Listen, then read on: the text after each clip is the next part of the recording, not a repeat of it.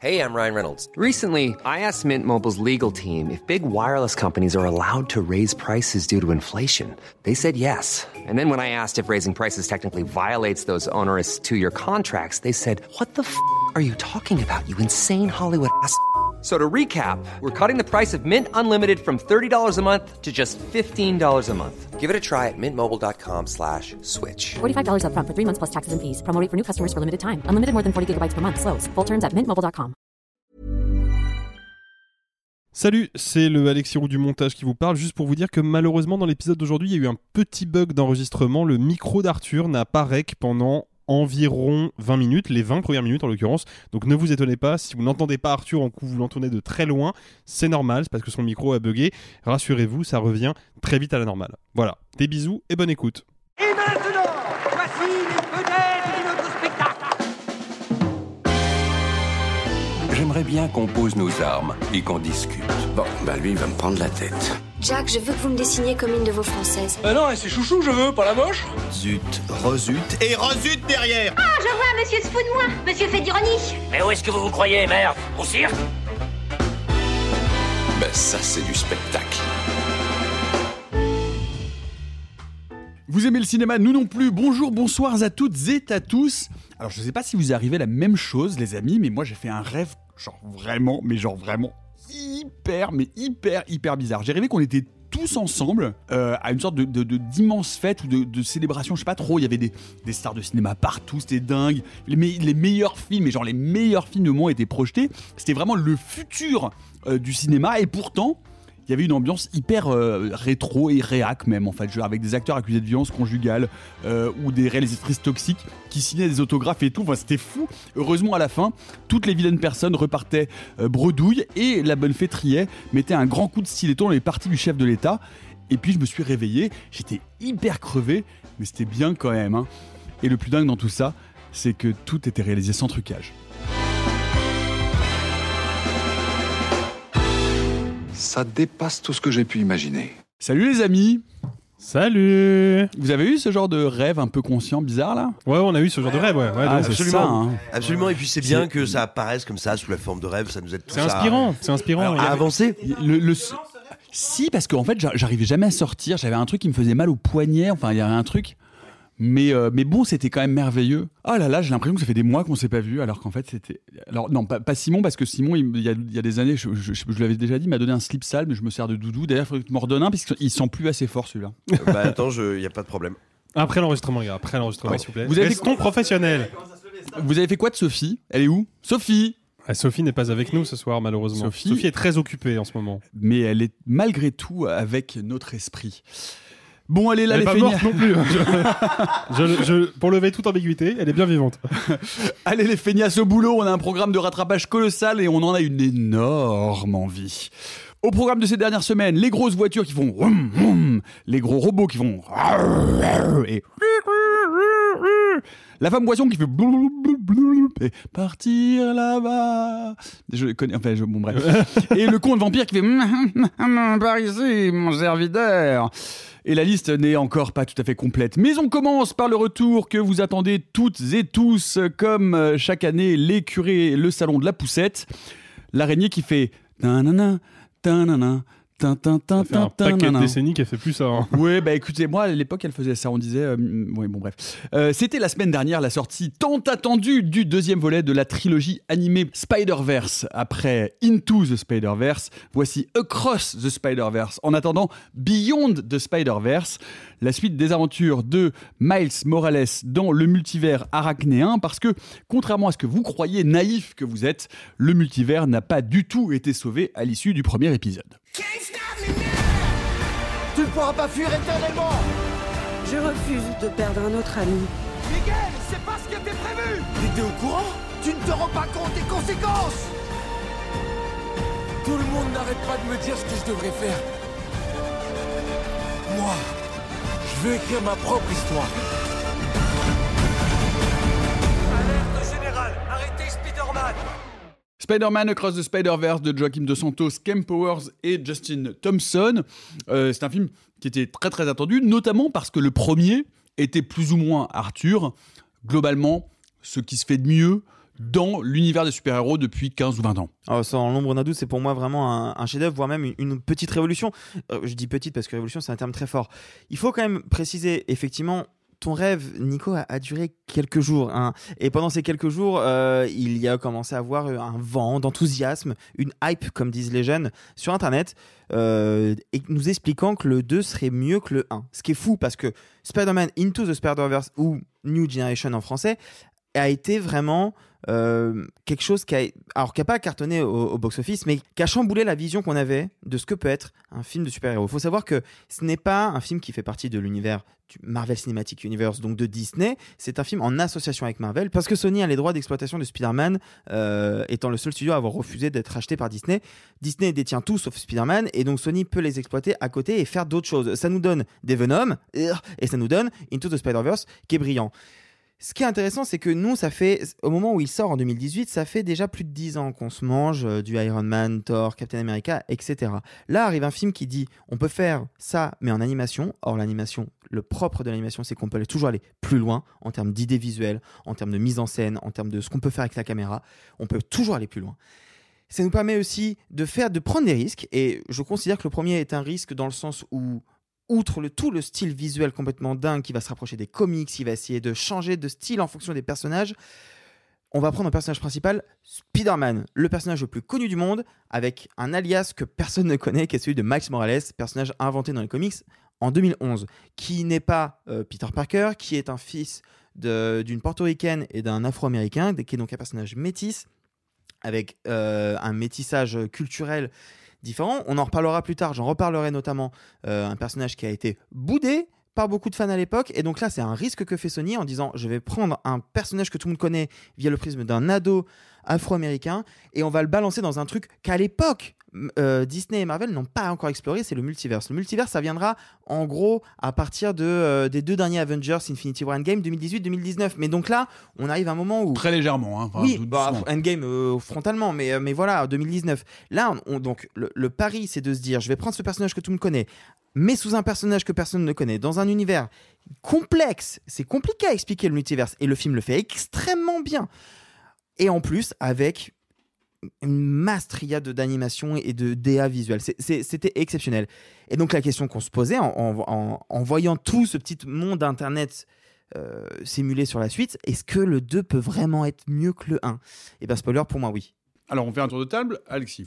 Pour resituer un petit peu, il y a un truc qui me séduit dans le dans le dans le la genèse de ce deuxième volet de, de la franchise animée Spider-Man, c'est qu'ils ont fait un truc que personnellement j'avais pas vu au cinéma, en tout cas pas euh, assumé à ce point-là depuis les Retours vers le futur. C'est-à-dire que on a eu un premier film qui évidemment laissait la porte ouverte à euh, quantité de suites euh, s'il voulait, mais qui était un film fini. C'est-à-dire que si le film avait été un bid au box-office, ok, bon bah il y a pas de suite, mais c'est pas grave, on a un film qui se tient, qui tient la route de A Un à Z. Exactement, un vrai récyclo et qui tient très bien tout seul. Et qui tient très très bien tout seul. Sauf qu'évidemment, le film a été un carton important. Donc, qu'est-ce qu'ils ont fait? Ils ont voulu lancer une suite. Je ne sais pas si c'était leur désir à eux, les créateurs, ou si c'est les studios qui ont un peu poussé le trait. Mais au lieu de faire une suite, ils ont dé- décidé d'emblée d'en faire deux, puisque, et c'est pas un spoil, hein, parce que ça n'a rien à voir avec l'intrigue générale, à la fin du deuxième film, il y a un carton de texte qui nous dit Spider-Man reviendra dans Spider-Man Beyond the Spider-Verse. Qui dit même to be continued. Exactement. Comme, comme, comme dans la série et les- et les Exactement. Exactement. Ils ont assumé le truc jusqu'au bout, dans une veine un petit peu old school, parce que c'est un truc qu'on a perdu, mine de rien, ou en tout cas qui s'est un petit peu galvaudé avec les séquences post-génériques de Marvel, qui se veulent être un teasing pour des suites et qui sont juste du fanservice la plupart du temps. Là, c'est pas le cas, on a juste un joli carton de texte, et voilà, euh, Ah ciao, oui. bonsoir. Quoi. Et puis on se rend qui compte à me- 10 minutes de la fin du film que ça va pas conclure. Exactement. Il y a un moment donné, on est là, genre, ah bon d'accord. Exactement. je- là, je commence à me dire que c'est pas la fin. là qu'est un peu mon problème. Parce que, prenons l'exemple de Retour vers le futur 2, parce que c'est l'exemple un peu euh, canonique sur cette question-là. Retour vers le futur 2 se termine sur un énorme cliffhanger. Doc Brown, le Doc Brown de 1985, a été renvoyé 100 ans plus tôt à l'époque du Far West. Marty ne sait pas comment le rattraper, donc il va retrouver Santé. Il va retrouver le Doc Brown de 1955 pour lui demander de l'aider à retrouver son avatar de 85. Fin du film, et puis il y a une espèce de micro-bande-annonce de Retour vers le futur 3 qui avait déjà été tournée à l'époque. Sauf que ça, c'est le petit cliffhanger pour amorcer la suite. Mais l'intrigue de Retour vers le futur 2, qui tourne autour de il faut récupérer la manade des sports et le brûler pour que Biff Tannen ne devienne pas un homme hyper riche et hyper puissant, ça, c'est réglé à la fin du deuxième film. C'est terminé. Donc en fait, même si on sait qu'il y a le 3 qui arrive derrière, le 2 est une histoire fermée, c'est une histoire réglée. Et surtout, bah, il dure euh, de mémoire à peu près deux heures. Là, on a un film de 2h20. C'est quand même pas mal 2h20, hein, c'est un gros morceau. Ah bah, tu, tu me l'apprends parce que je, je, je, je les ai vraiment pas vu passer pour le coup. Vraiment Alors, pas du tout. Personnellement, Hmm. un peu, mais comparé à Ant-Man 3 qui fait, je crois, Non, une demi-heure de bah, moins, comparé- comparé c'est pas à la comparable. Marvelerie classique Non, qui est insupportable. c'est pas Non, comparable. sûr. mais ce que je veux dire, c'est que le film dure quand même 2h20, il faut les remplir ces 2h20, Hmm. et à la fin du film, non seulement on a le cliffhanger qui nous dit il y en aura un troisième, mais surtout, les enjeux du deuxième n'ont pas été réglés. Et ça, ça me pose problème, parce que on a beaucoup défendu, et moi le premier, le premier film, Spider-Man Into the Spider-Verse, comme étant, entre guillemets, l'antidote aux Marveleries, et je suis complètement d'accord là-dessus. C'est un film qui était hyper exigeant euh, techniquement, hyper exigeant artistiquement, qui proposait plein de trucs nouveaux et qui avait un récit hyper complexe, hyper engageant pour le spectateur. C'était un grand moment de cinéma populaire en ce qui me concerne. Là, j'ai l'impression d'être face à un épisode filler de série télé. Donc pour moi, il y a eu une régression là-dessus. On a remis un pied du côté de, de- la sérialisation Made in Marvel et ça me pose un peu problème quand même. Simon. Alors moi j'arrivais aussi avec beaucoup de d'attentes et, et beaucoup de questions sur ce nouvel épisode parce que euh, il faut rappeler que le, le précédent donc euh, qui s'appelle New Generation en France n'avait pas été un grand succès ni en France ni à l'international. Euh, il avait rencontré un succès d'estime, il avait eu des Très fort, hein. je veux dire, tout le monde avait, avait crié Ah, en disant c'est c'est- c'est ce que c'est ce qu'on peut faire de tous ceux qui plus l'ont vu, tous ceux qui l'ont vu et moi y compris l'ont trouvé brillantissime, mais on n'était pas très nombreux à l'avoir vu. Faut quand même se rappeler. Euh, le film n'a pas été un succès. Et donc il y a un truc très intéressant, c'est que néanmoins au fil des années, depuis 2017 ou 2018, son bouche à oreille a été conséquent et continue.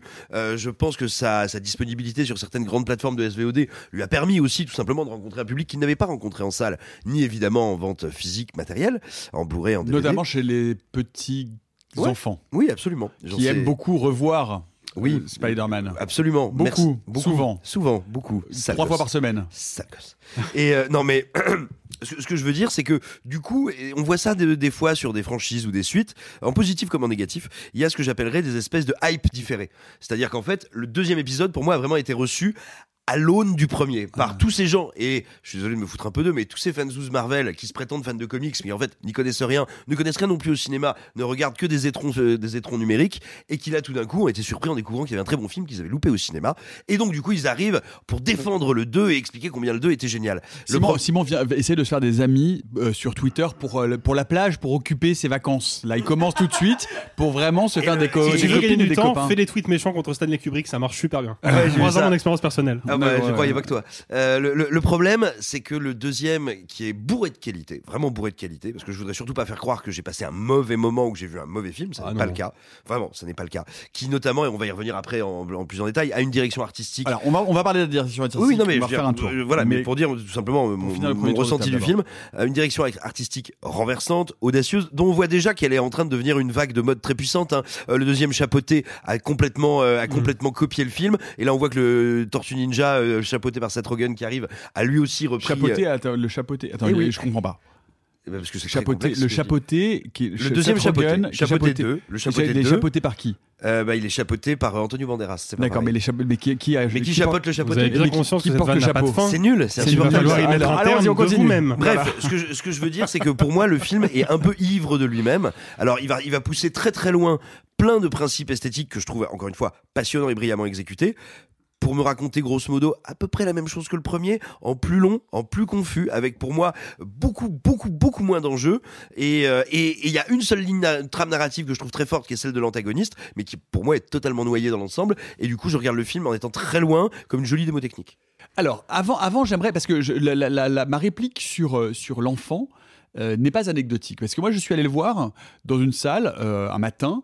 Euh, où il y a, en, en VO, alors où il y avait des parents qui, qui sont un peu rock'n'roll et qui donc emmènent leurs enfants relativement jeunes, hein, 8, euh, 10 ans, euh, voilà, euh, pour voir, pour voir le, le film en VO. Voilà. Et je me suis dit, en regardant le film, en me disant, mais est-ce que ce film s'adresse aux enfants? Pas Et je tout. ne crois pas. Pas du tout. Contrairement au premier, je pense que ce film est un film totalement. Déjà, ça va beaucoup trop vite. Ça va beaucoup trop vite. Les références sont beaucoup trop nombreuses et je pense que c'est un film qui tourne le dos au jeune public. Et ça, moi, il me semble que c'est un premier coin, c'est un premier coin dans la machine. Simon. Oui, je suis entièrement d'accord. Je le dis pas du tout comme un reproche pour le coup. Non, non, mais- mais- mais- mais c'est un film qui n'est pas accessible aux petits enfants. Du tout. Clairement pas. C'est trop intense, trop rapide, trop méta, euh, a- trop délirant. C'est pas un reproche, hein, mais, mais concrètement, euh, je sais que moi, j'emmènerai pas mon beau-fils voir celui-là. Il ne va rien paner, ça va l'angoisser en plus. Et surtout, c'est trois fois trop long, non seulement pour ce que ça raconte, mais pour des petits. Je parle bien de petits, hein, je parle pas de gamins de 10 ans. Et puis il y a un niveau de rythmique entre les dialogues, les pensées intérieures, le, le- le découpage en cases et même, et on y arrive d'une certaine forme, l'esthétique. Bien sûr. Qui, à mon avis, est très très difficile et très complexe euh, en- pour- comme porte d'entrée pour, pour, un, pour un jeune public. Mmh, Alexis, t'es je suis pas sûr. Hein. Et sincèrement, je suis pas sûr. Déjà, il faut, il y a quelque Parce que toi-même, t'es très jeune dans ta tête. Mais, alors, je suis très jeune dans ma tête, mais non, mais déjà, Sept- sept et demi. il faut pas, il faut pas euh, négliger deux paramètres qui, à mon sens, sont importants dans la réception euh, des films par le jeune public.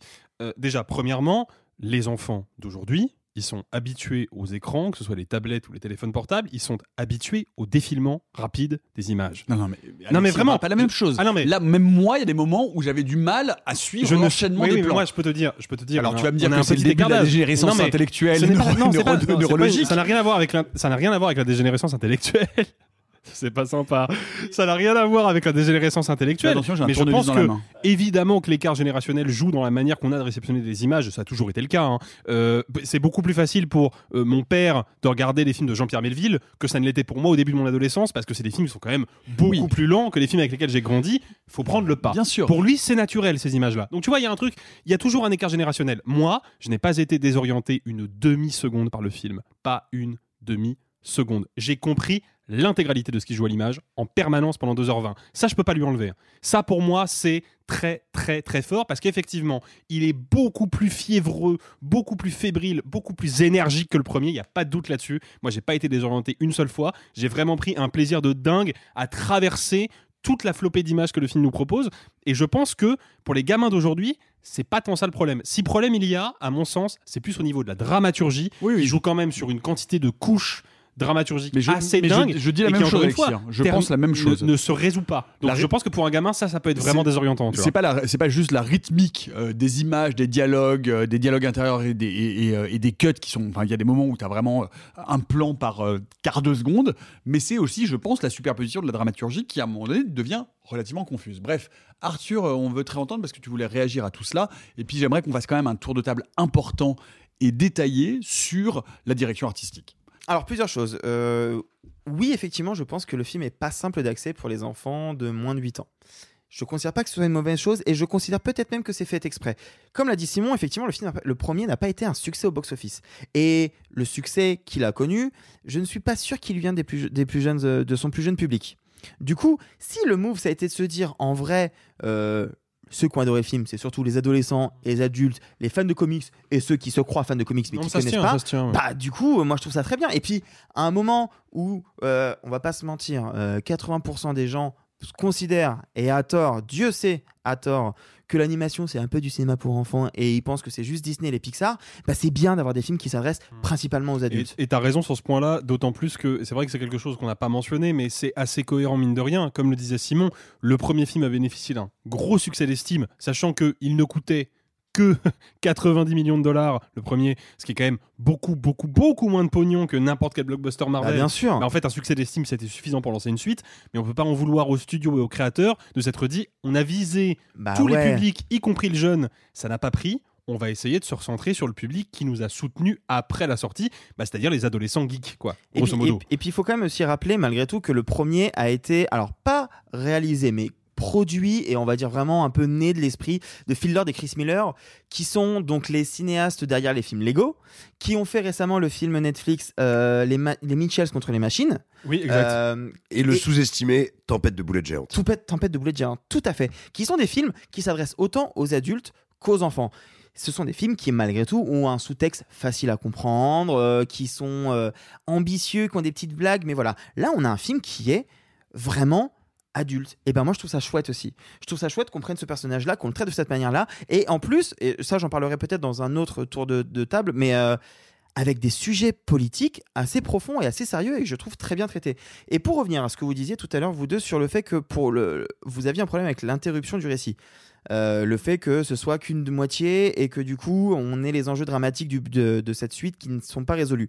Je suis pas vraiment d'accord avec vous parce que pour moi, il fait un truc hyper difficile. C'est une suite. C'est vraiment une suite. Ça s'inscrit dans la continuité du premier.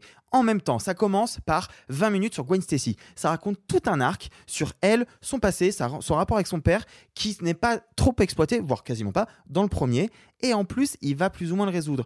Et pour moi, le film, en dehors de effectivement sa trame de ce grand méchant, ce que ça veut dire et tout ce que ça va impliquer dans le multiverse, pour moi, c'est avant tout un film sur Miles et Gwen.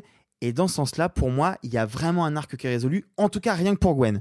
Sur ce, film clôt un arc et, je trouve qu'en termes de construction narrative, c'est quand même assez courageux, enfin pas courageux, je trouve ça assez fort de réussir à clore un arc comme ça, qui est en parallèle à celui du personnage principal, tout en en faisant monter la sauce pour une suite. Non, moi, je trouve ça très fort. Et moi là-dessus, du coup, je n'ai pas de frustration. À la limite, c'est vrai que les 10 minutes, les 10 dernières minutes, on se dit, ok, donc là vous êtes en train de nous faire monter la sauce. Ok, donc j'ai compris.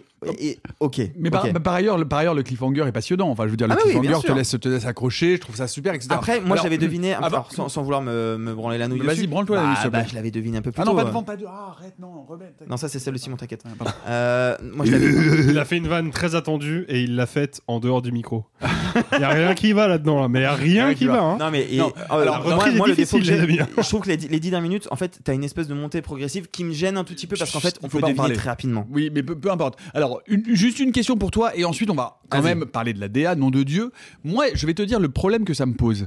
C'est que, euh, comme le dit Simon de manière assez juste, euh, l'enjeu de ce deuxième, puisque le multivers a normalement été sauvé à la fin du premier, c'est de dire, eh bien oui, mais il y a des points communs à toutes les histoires de Spider-Man. Mais sauf que le premier m'a raconté quelque chose quand même sur cette histoire commune. Mais C'est qu'il m'a justement. dit, mais attends, non, non, laisse-moi terminer, s'il te plaît. S'il te plaît, quand même. Ouais, on sourcils très fort. Elisabeth C'est de- Lévy- c'est- c'est devenu les grandes gueules très vite. Non, non, mais c'est. Sauf, sauf que le premier me raconte quand même quelque chose de très net. Il me dit Bah oui, mais en fait, dans le premier, spoil, attention, bouchez-vous les oreilles, mais dans le premier, euh, The Crawler. The Prowler, pardon, The Prowler, c'est l'oncle, et donc Spider-Man voit mourir son oncle comme oncle Ben. Donc en fait, cet événement-là, il l'a déjà vécu. Sauf que le film, dans le deuxième, te récu- te- t'explique que finalement, eh ben, il faut quand même. Enfin, il y a quelque chose que je trouve relativement pas Eh très ben non, clair. en fait- et ben oui, non, alors, il faut pas spoiler. Et je comprends ce que, où tu veux aller. Mais attends, Néanmoins, sans- attends, mais néanmoins, dans l'écriture scénaristique, c'est pas d'une grande Et- clarté. attends, Et ben moi je suis pas d'accord sur un truc très précis, c'est le personnage de Spider-Man de 1099, Miguel, celui qui est doublé par euh, Oscar Isaac en version originale.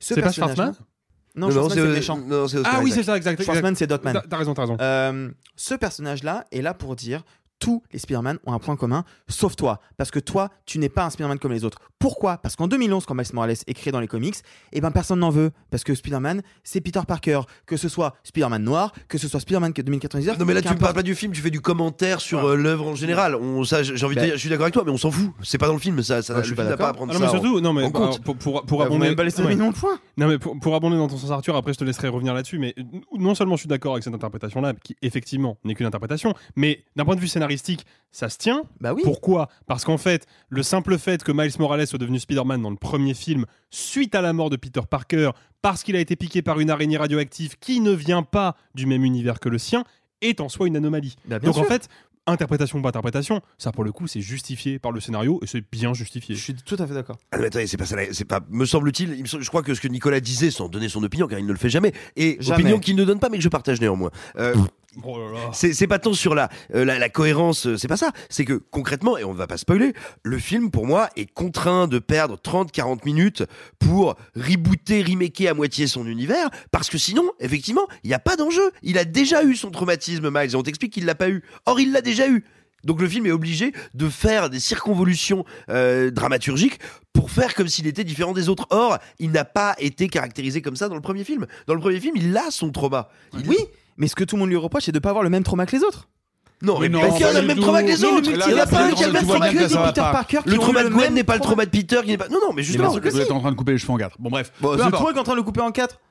Moi, je coupe En pas les cheveux, C'est lui coupe qui les dit qui est. en quatre. Allez, on passe à autre chose. Non, la DA. La DA, il faut dire que par rapport au premier, il y a un, Ah, un ça, va, ça au-dessus. va un cran plus loin. C'est un cran plus loin. Ça va un cran plus loin et il y a effectivement un travail sur l'image, un travail sur les textures, un travail sur, Sur l'identité la de chaque personnage. ouais, qui est vraiment très très fort. Et moi, et moi, ce qui, oui, Spider-Punk éventuellement, mais moi c'est pas ça qui me, moi c'est pas ça qui me Ah bouleverse le plus. Moi, ce qui me bouleverse le plus, c'est l'utilisation de l'aquarelle et de la peinture. Bah surtout sur Gwen Stacy. Bien sûr. Parce qu'en plus Gwen Stacy, on le sait, et il y a pas, pour le coup, il y a plein de gens qui l'ont déjà très bien analysé sur Internet. Il y a toute une métaphore euh, de, du coming out avec Gwen Stacy, de elle va-t-elle révéler à son père qui elle est vraiment en reprenant les couleurs du drapeau trans. D'ailleurs, il y a un drapeau trans dans la chambre de Gwen Stacy. Il y a toute une métaphore de ces couleurs qui font, qui changent en fonction de l'attitude des gens. Mais en fait, si on se souvient déjà dans le premier, il y a cette utilisation très maligne des couleurs en fond. Tu sais, euh, quand c'est Spider-Man, on a le fond qui est mi-bleu, mi- euh, mi- euh, mi-rouge, et il y a ce moment un peu culte où les couleurs de Miles passent du vert et, et, et violet, qui sont les couleurs du prowler, à d'un seul coup le bleu et rouge. Et ben là, il y a la même chose avec Gwen Stacy. Il y a une discussion qu'on va pas spoiler, mais qui- que je trouve vraiment bouleversante, parce que d'ailleurs, ah, je l'ai pas dit, tiens, j'ai compté, j'ai pleuré 12 fois devant le film. Je vous jure que c'est vrai. C'est dire comme il est long Ça, ça, je te, l'accorde. Salopard. Ouais, salaud. Il y a, il y a une discussion qui est bouleversante entre Gwen Stacy et son père, et le fond en aquarelle change de couleur et, et va donner. euh, tu sais, il y a une espèce de distance entre les deux personnages, et d'un seul coup, le fond devient le même. Mais en fait, c'est c'est le cas depuis le premier, c'est juste le, un potard plus loin. Mais en fait, c'est le cas pour à peu près toute la DA du film. Je trouve que le fait de donner un univers graphique à chaque personnage, il le pousse encore plus. Le fait de développer euh, la manière de traiter les courses-poursuites, la mise en scène, la- les mouvements de caméra, il le pousse encore plus loin que dans le premier. Oui, mais effectivement, c'est là où on va tous tomber d'accord, je pense. C'est qu'en termes de stricte mise en scène, de découpage et de direction artistique, le film radicalise tout ce qui était posé dans le premier. C'est dingue, le film est dingue. Le film Voilà. est une proposition d'animation jamais vue. Mais C'est jamais vu. Jamais. Et, et surtout, tu vois, moi, plus encore que les couleurs qui fonctionnent, je veux dire, et puis euh, j'aime bien, mais c'est pas le truc qui m'intéresse le plus. C'est le mélange entre des textures, on va dire, qui viennent du numérique, d'autres qui viennent de l'aquarelle, qui viennent Ouais. du dessin. Enfin, tu vois, des trucs que d'habitude on ne marie jamais. Qui viennent C'est du le- comics, évidemment. Évidemment, Bah, du comics, oui, bien sûr. Euh, le travail, notamment sur euh, la fluidité ou non de l'animation, qui euh, émule pas mal le ressenti de certains animés, justement, japonais, qui proviennent de là et qui apportent justement un dynamisme à certains moments, un dynamisme dans la saccade, j'ai envie de dire. Bah, souvenez-vous, dans le premier, euh, Miles Morales, il est pas, euh, il est pas animé en 24 images par seconde, jusqu'à ce qu'il devienne ce qu'il est. Et à partir du moment où il est Spider-Man, il est à 24 images par seconde. Cette île-là, elle est vachement reprise. Euh, Bien sûr, et puis quelque part, voilà, c'est encore un, un point commun entre deux grands films, à savoir euh, le premier, euh, le premier Into the Spider-Verse et Avatar 2. Voilà. Et donc, Je l'ai senti venir à des kilomètres. Mais pour le coup, je suis d'accord avec toi. J'aimerais beaucoup que les gens voient la tête de Nicolas Martin.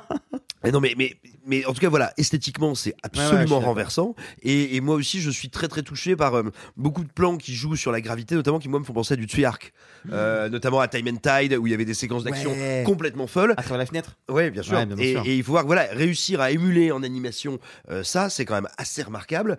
Et, et je pense qu'en termes de juste pour terminer, en termes de proposition esthétique, non pas que les deux se ressemblent, mais en termes de proposition esthétique dans l'animation, euh, dans l'adaptation animée de comics, on n'avait pas vu quelque chose d'aussi travaillé, cohérent et abouti depuis Depuis euh, depuis Batman en 1992. pardon. Euh, non, mais en fait, il y a. il y a- Babar et Batman, c'est presque, hein, tu changes trois lettres. Bah, je suis pas le même animal, hein, mais Il y a un grand.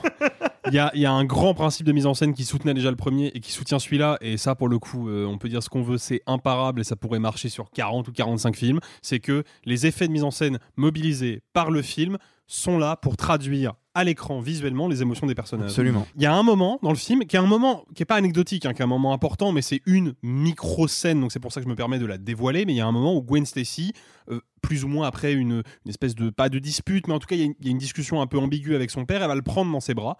Et on voit que quand les deux personnages sont séparés, les teintes de couleurs sont relativement froides, euh, pastel, et dès qu'elle va le serrer dans ses bras, d'un coup, autour d'eux se crée un noyau de couleur chaude. Bah ça, c'est juste le film qui nous dit, visuellement, uniquement par des biais cinématographiques, regardez, le foyer s'est reconstitué, mais autour de ce halo de couleur chaude, il y a encore des couleurs froides, ce qui, tend à, ce qui tend à démontrer que c'est une réunion qui est temporaire. Bah, tout ça passe juste dans l'utilisation des couleurs, et c'est comme ça tout le long du film. Quoi. Non, mais c'est ce que je trouve, ce que je trouve magnifique, et je vais te donner la parole à Arthur. Ce que je trouve magnifique, c'est effectivement la palette d'effets qui sont utilisés, pas seulement pour caractériser les personnages, mais pour vraiment proposer un patchwork au sens propre du terme d'animation jamais vu, c'est-à-dire qu'on n'a jamais vu.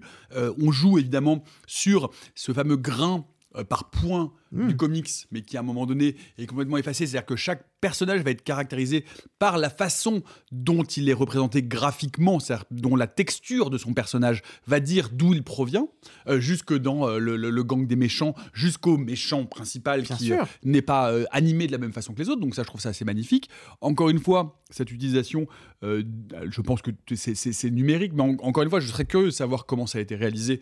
Mais de la peinture, de l'aquarelle, de la gouache, des différentes je trouve euh, je trouve que voilà, j'avais rarement vu une telle palette en tout cas euh, d'animation dans un film d'animation qui est un film d'animation et pas utiliser du euh, 174 euh, images par seconde pour euh, faire une cinématique de jeu vidéo alors qu'on est dans un 48, film 48 euh, images qu'on est dans un film en prise réelle ce qui a somme toute beaucoup moins d'intérêt mais euh, On non discuter de ça. hein. mais, mais on va mais, mais on va On a déjà fait une émission dessus. euh, on va, on, va, on, première, on en va, plus. on, on va terminer euh, avec toi, Arthur. Arthur, qu'est-ce qu'on attend du troisième épisode? Moi, j'attends pas plus de folie visuelle parce que on le sait qu'ils ont fait les deux films en même temps, donc je m'attends à visuellement, graphiquement, quelque chose de cet acabit-là.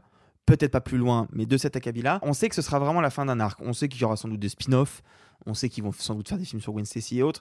Euh, je sais pas ce, dont- à quoi je m'attends. Je vois des arcs évidents arriver. J'ai pas envie de spoiler. Il y a euh, un personnage qui est bloqué quelque part. J'attends de voir un peu cette altercation, l'arrivée d'autres. J'attends ça, mais en fait, j'ai pas envie de parler du scénario de, ma- de manière générale. C'est que c'est compliqué de dire ce qu'on attend d'un film.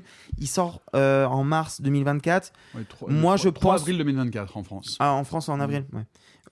Moi, j'attends un film à peu près similaire. On avance parce qu'on a un programme très chargé. Spider-Man Across the Spider-Verse de Joaquim Dos Santos, Kem Powers et Justin Thompson. Est-ce que vous êtes plutôt euh, Miles Morales ou euh, Peter Parker ou euh, Gwen Stacy ou Miguel O'Hara ou Jessica Drew Ouais, il y en a beaucoup, là. ou Spider Cochon? Spider Cochon il s'est marché au plafond vous pouvez nous dire tout ça en commentaire sur nos réseaux sociaux et d'ailleurs c'est marrant parce que parlons de marché au plafond ça me, ra- ça me rappelle un truc hyper drôle Euh, vous connaissez l'histoire de la chaise?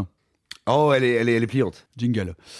C'était la blague de la semaine, c'est euh, quelque chose que j'avais envie parce que je, je sais pas, je trouve qu'il manque d'humour dans ce podcast. Si, bien sûr. Oh la vache. Allez, puisqu'on se En marre. plus du mot de la semaine? Oui, bien sûr. Moi, je vais remettre le même ding-dong, j'en ai rien à foutre. Voilà, pas vous, faire un- vous êtes prévenus. Tu sais, un truc euh, genre une langue de belle-mère, un truc comme ça. Ouais, c'est ça, ouais. Ah, waouh. Allez, puisqu'on se marre, autant continuer avec les grosses voitures. Vroom vroom. Fast and Furious euh, X. Ce n'est pas la version Marc Dorcel, attention, non mais ne, ne vous trompez pas, avec l'attri- l'actrice euh, de Josiane, 45 ans, secrétaire à accélérer. C'est le X euh, de, de 10 en chiffres romains. Euh, Parce que oui, on peut faire du cinéma d'action à Hollywood et savoir compter en chiffres romains. Et d'ailleurs, vous qui nous écoutez et vous autour de la table aussi, si je vous dis MDCCCLXXVI, vous me répondez 1996. 1876 qui est mon naissance. Pardon. Bref, des grosses voitures, les lois de la physique piétinées comme celles de l'écriture scénaristique et du bon goût, c'est le dixième Fast and Furious et c'est un Français qui s'y colle. Say hello to a new era of mental health care. Cerebral is here to help you achieve your mental wellness goals with professional therapy and medication management support. 100% online. You'll experience the all new Cerebral Way, an innovative approach to mental wellness designed around you. You'll get a personalized treatment plan from a therapist, prescriber, or both in a safe and judgment free space. Your cerebral therapist or prescriber will outline a customized plan with clear milestones along the way so you can get to feeling your best. With Cerebral, you're not alone in your mental health journey. We're here to empower you to live a fulfilling life. So take that first step towards a brighter future and sign up today at cerebral.com slash podcast and use code ACAST to get 15% off your first month. Offer only valid on monthly plans. Other exclusions may apply. Offer ends July 31st, 2024. See site for details. This is Paige, the co-host of Giggly Squad, and I want to tell you about a company that I've been loving, Olive and June. Olive and June gives you everything that you need for a salon quality manicure in one box. And if you break it down, it really comes out to $2 a manicure, which is absolutely insane. It's also so easy to get salon worthy nails at home with Olive and June. The difference between how your nails used to look when you did them yourself and now with the Manny system is a complete game changer. The best thing about Olive and June too is it's a quick dry. Dries in about one minute, lasts for five days, and full coverage in up to one to two coats. Visit oliveandjune.com slash perfectmanny20 for 20% off your first system. That's oliveandjune.com slash perfectmanny20 for 20% off your first system.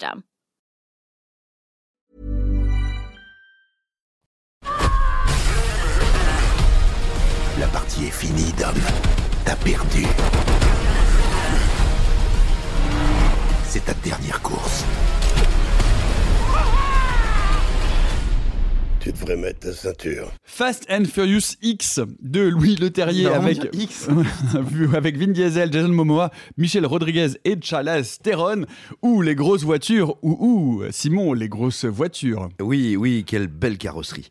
Euh, il faut savoir que la. Tu parles de Michel Rodriguez ou de Charles Theron de, Du, du- de la saga. Misogynie, j'écris ton nom. Oh là là. mon Le Dieu. Y, c'est d'abord ou après? Dans Misogynie Oh il est on là. fire. Ah, c'est insupportable. terrible. C'était, il est, il est, il est On aussi en forme qu'on est fatigué. Euh, non, alors tout simplement, la, la saga Fast and Furious, c'est un peu une anomalie parce que euh, comme Anomalie le- avec un Y Oui, bien sûr, Mm. Anomaly. Parce que euh, tout simplement, tel, euh, tel le château neuf du pape, euh, elle, euh, elle devient meilleure en vieillissant. Il faut savoir qu'on a quand même commencé avec Rapide et pas content, euh, qui était un espèce de, de remake honteux de Point Break avec des cascades numériques. Euh, Vin Diesel qui essayait de nous faire croire qu'il était redoutable euh, et Paul Walker qui essayait d'être présent. Euh, les, Too Fast Too Furious, Tokyo Drift. Enfin, C'est voilà, bien Tokyo Drift. Et ben écoute, tu fais partie des gens qui aiment Tokyo Drift. Et, euh, et- et je peux te présenter les quatre autres. Ce que je veux dire, c'est que voilà, les, les débuts de la Sega, c'était très compliqué. Et il se trouve que Vin Diesel, à un moment qui était en mal de franchise, littéralement, a racheté les droits à Universal pour devenir le producteur et le maître d'œuvre vraiment de sa franchise. Et ça donne Fast and Furious 4, qui à l'époque s'appelait juste euh, Fast and Furious, qui, Ouais, je crois, ouais. qui était Alors, un, peu une- les- alors, faut savoir qu'en France, petite parenthèse, parce que moi je n'ai pas vu Fast and Furious 10, donc je vais pas en parler, mais euh, parenthèse, les, les titres Oui. français sont quasi systématiquement des copier-coller du précédent. Donc on a Fast and Furious, de Too Fast, Too Furious, puis après on a Fast and Furious 4, 5, 6, etc. Aux, aux États-Unis, ça change quasiment à chaque fois. Oui. Donc Ah bah. Fast and Furious 4 s'appelait Fast The- 4. Ah, Fast Four, oui, c'est vrai. Excusez-moi, petite interruption, mais il faut que je vous raconte une anecdote. Au et Québec, moment ça s'appelle solitude. Rapide. Un moment de solitude extrême. J'ai interviewé Vin Diesel sur Fast and Non, c'est Furious ta sexualité, 8, ça. qui s'appelait en anglais The Fate of the Furious, je crois. Ah, moi je l'ai fait sur le Oui. 5. Et, euh, et je le vais, je lui ai fait pour qu'on mini ce format qui était, fut un temps culte maintenant qui est très daté, qui est le Fast and Curious, qu'on a fait donc en jeu de mots avec ce film. Et je, je lui arrive, je fais Hi, hello Vin. Déjà, il me broie la main parce que je pense qu'il a pris beaucoup de trucs dans le nez.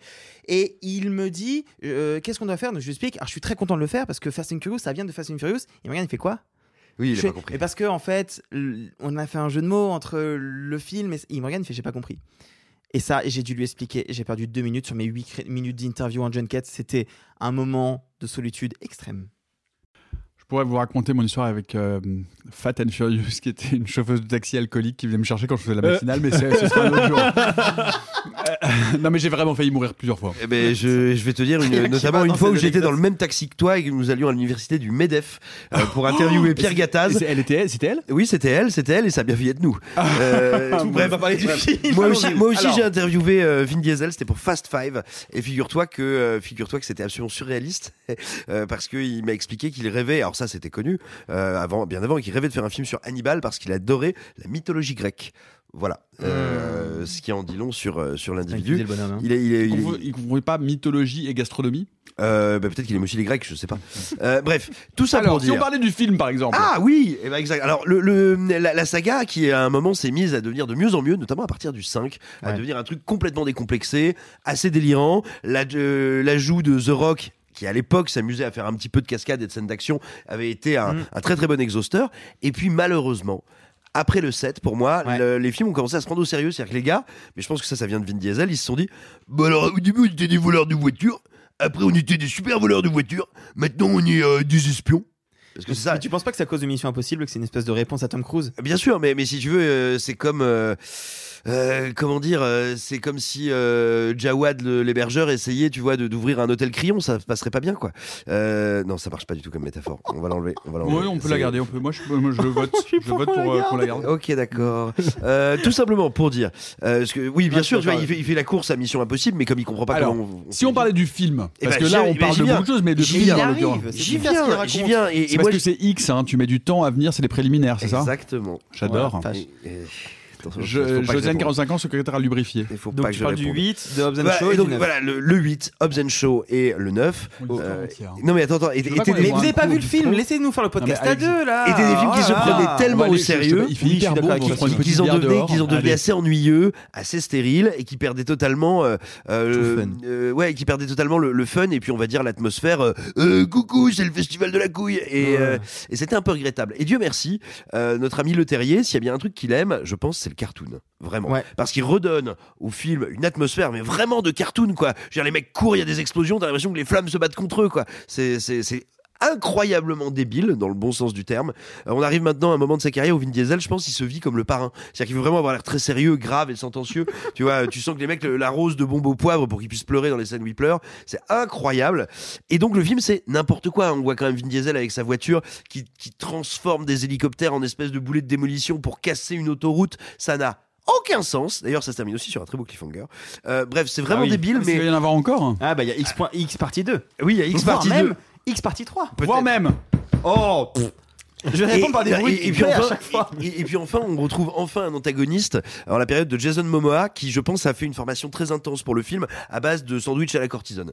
Et, euh, et, et vraiment, c'est assez étonnant. hein. Tu, tu, tu, tu reconnais pas trop quoi. Mais il a des costumes exceptionnels. Ah, mais tout est exceptionnel. Il joue une espèce de, de, de méchant pansexuel euh, demeuré.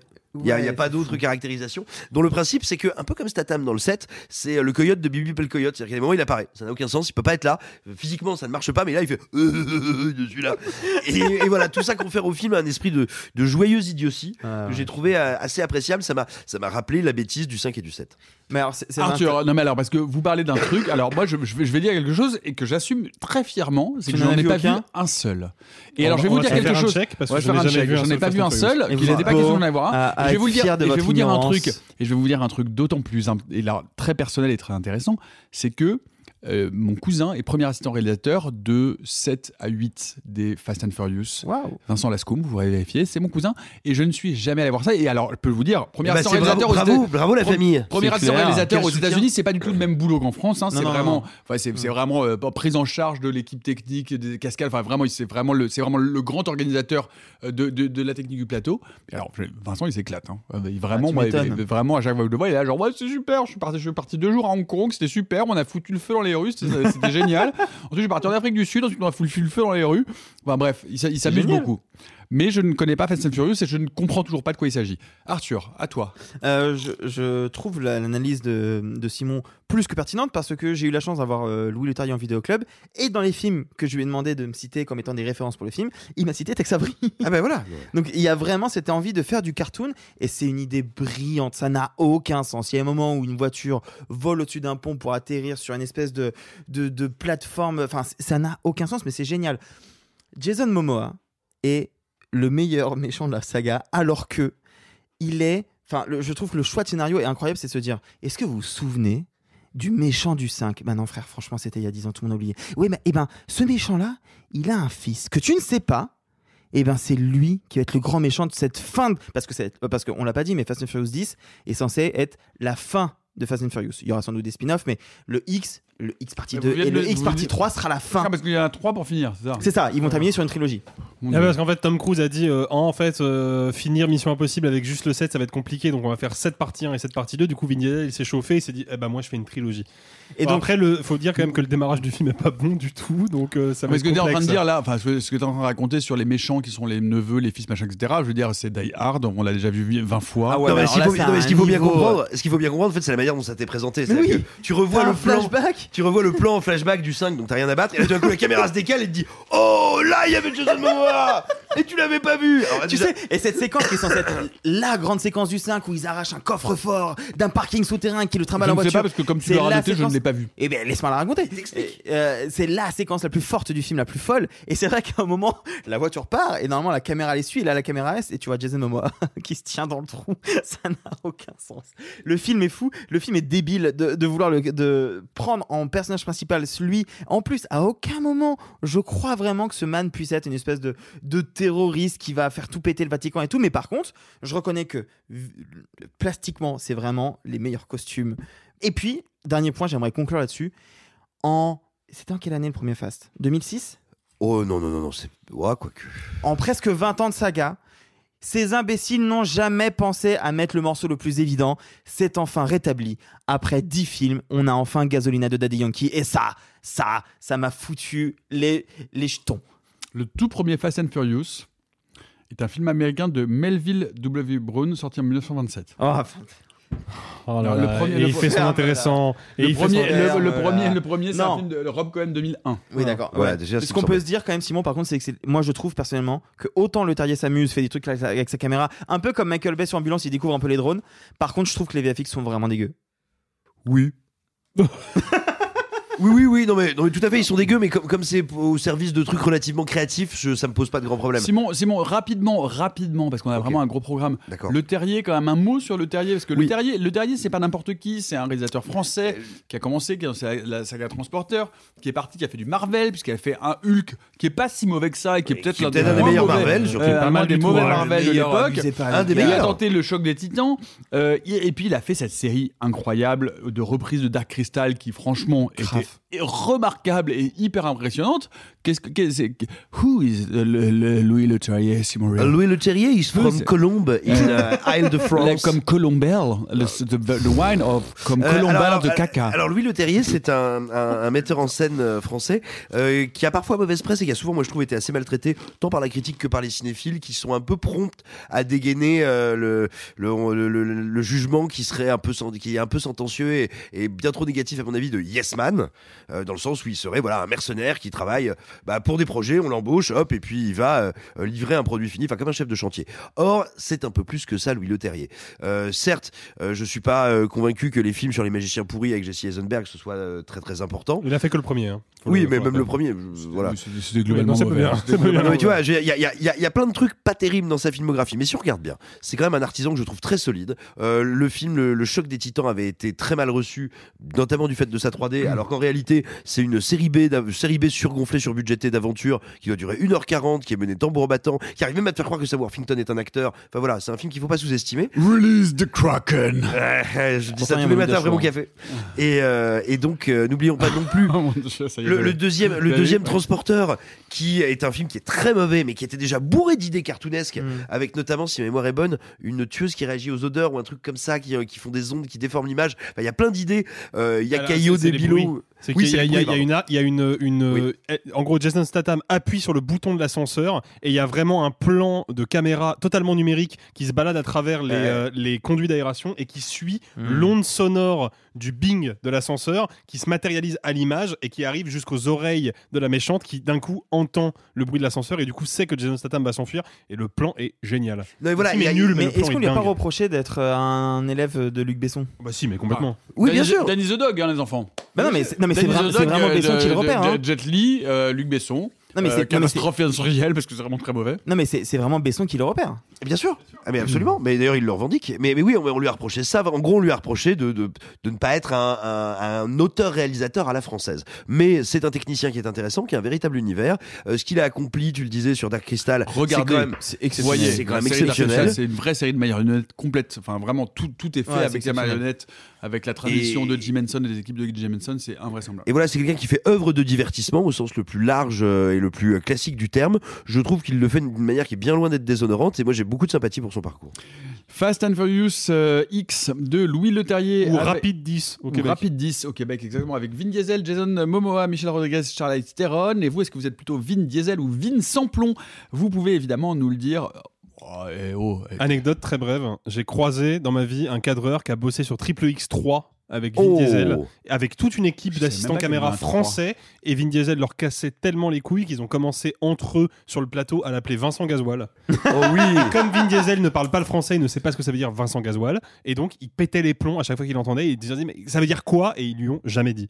Voilà. Génial. Parce Si que vous c'est un rencontrez Vin Diesel, hein, appelez-le Vin Vincent Diesel, il, c'est Diesel. vraiment il- il est connu pour ça. Regardez fucking Kassovitz. Euh, Est-ce que. Alors, tiens, ça me fait penser à un truc. Est-ce que vous connaissez, euh, vous connaissez la blague de l'essence? Non. Elle est bidon. Mais tu vas en faire une partie. On poursuit le. On met pas de jingle. En plus, t'as même pas on fait, poursuit. t'as même pas on- fait ta clôture de film. Est-ce que vous êtes poursuit- plutôt, oh, plutôt- ça va, oui, bah Si, si, Vin, Diesel ou Vin Samplon. Voilà, Oui, ça marche, ça marche. On poursuit le rattrapage après Peter Pan, après Le Roi Lion, après le livre de la jungle. Disney poursuit sa politique de massacre, pardon, de transposition en live action des dessins animés fétiches de son catalogue. Et c'est donc à Ariel de passer au lessivage. C'est pas mal ça ou pas Ouais, t'es bien. Moi, j'aime bien. C'est bien ça. Je te mets pas mal là, en, en- en blague, je pense, je crois un petit niveau rapide. hein. C'est très Mais très si tu fort. veux, il y a une En scène même temps, ouverte Et si on juste en bas là. Et si on écoutait l'extrait?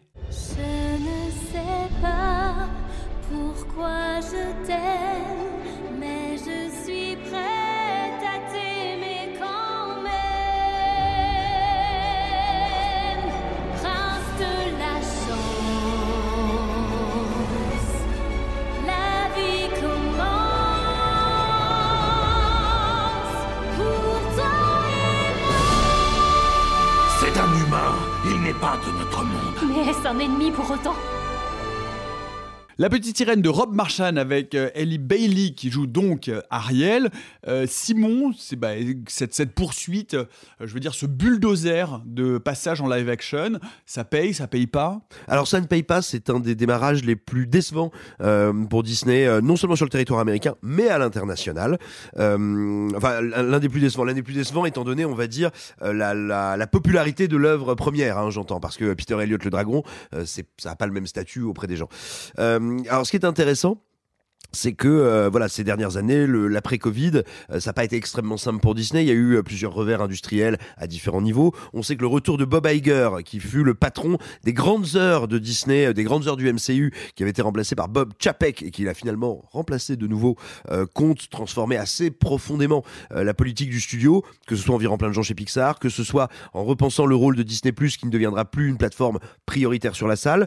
Bref, euh, il y a plein de chambardements en ce moment chez Disney. Euh, moi, ce qui m'intéresse, c'est que les, mauvais résultats du film, dans une partie conséquente de la presse américaine et de la presse euh, consacrée au business et au cinéma, euh, a été appréhendé sous l'angle. euh, Tiens, est-ce que ce serait tout simplement les conservateurs qui n'ont pas voulu aller voir ce, cet horrible film euh, woke dans lequel euh, Ariel euh, est, euh, est noir Je trouve que c'est une question assez étrange parce que l'inclusivité et l'inclusion de profils variés de comédiens et de comédiennes au sein des productions Disney, c'est maintenant dix ans que c'est le cas, que c'est le cas et que c'est mis en avant très publiquement par Disney. Et le moins qu'on puisse dire pour l'instant, c'est que ça n'a certainement pas entaché la, la puissance au box-office de Disney, quand bien même il y a des débats sur les réseaux sociaux.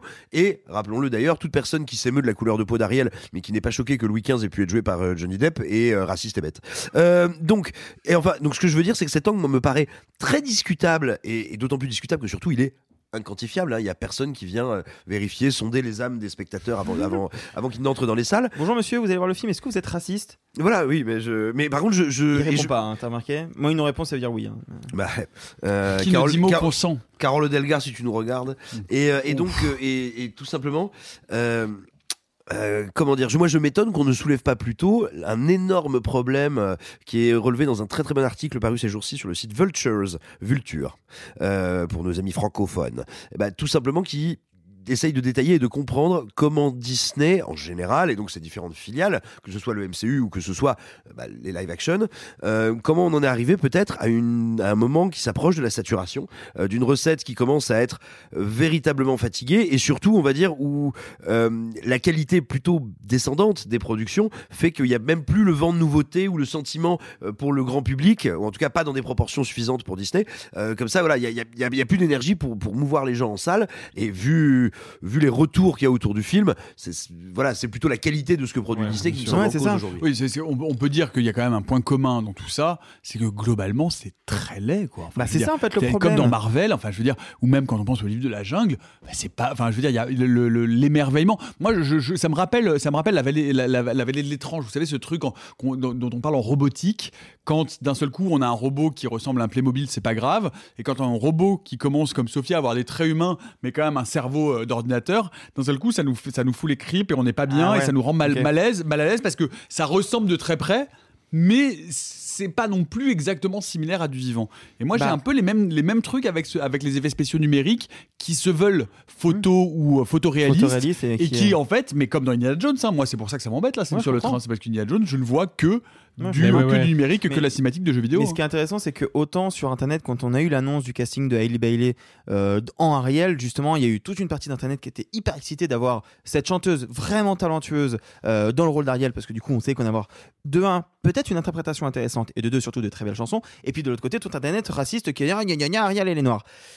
Sauf qu'en fait, il y a eu un moment où tout Internet a un peu déch- déchanté parce qu'on s'est dit, mais en fait, c'est bizarre, mais les scènes sous l'eau, on dirait qu'elles ont été faites de manière totalement artificielle. Mais sauf que depuis, on a eu un film qui s'appelle Avatar 2 qui nous prouve qu'en fait, on peut filmer sous l'eau. Alors, toutes les scènes ne sont pas filmées de manière artificielle. Il y a eu des séquences, notamment en surface, où c'était vraiment sur l'eau. Mais le problème, c'est que moi, ah, c'est comme j'ai le même problème avec Aquaman. À aucun moment, je crois que ces personnages sont sous l'eau. Et puis, À aucun moment, mais pas plus dans Avatar 2, Deuxième pareil. moment où là, vraiment, on a senti les spectateurs se décrocher. Mais après, Internet, c'est un microcosme. Twitter, on sait jamais à quel point c'est représentatif. Mais il n'empêche que les premières images de Sébastien et Polochon ont refroidi tout le monde. C'est-à-dire que même les gens qui étaient les plus chauds d'aller voir le film, ils se sont dit Ah ouais, ça va ressembler vraiment à un crabe et à un poisson pas beau. En fait, en fait le, le- le souci, si tu veux, c'est que moi, je pense que les gens commencent un petit peu à mettre le doigt sur un problème qui est euh, un problème intrinsèque à euh, la stratégie de Disney. Parce qu'il faut bien comprendre que quand on dit Disney réadapte en live action ses dessins animés,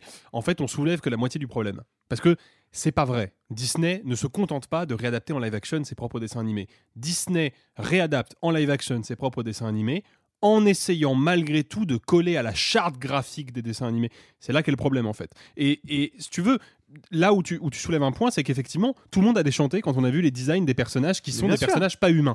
Pourquoi on a déchanté? Bah Parce que d'un seul coup, on s'est retrouvé, et tu parlais de la vallée de, de l'étrange, et tu as raison là-dessus, on s'est retrouvé dans une espèce de zone grise, on regardait les trailers, on se disait, attends, mais euh, je- ce personnage-là, il est trop réaliste pour coller à la charte du dessin animé, mais il n'est pas assez réaliste pour coller à Ouais, la charte d'une adaptation live action. qu'on avait il est dans une le- zone grise qui ne fonctionne juste pas et qui ne peut pas fonctionner en l'état. Ce qu'on n'avait pas sur le livre de la jungle de John Favreau, mais ce qu'on avait sur le Roi Lion. Ah bah le Roi Lion, c'est terrifiant. Le Roi Lion, non, c'est mais il faut- terrifiant. Il faut, dire, il faut le dire, le livre de la jungle, personne n'a réagi de la manière. Tout le monde était un peu stupéfait par les effets spéciaux, alors que le Roi Lion a vraiment déchanté tout le monde. Ouais, sauf que le Roi Lion est un succès planétaire monstrueux Absolument. à tel point qu'il pré- qu'il prévoit d'en faire carrément un univers étendu.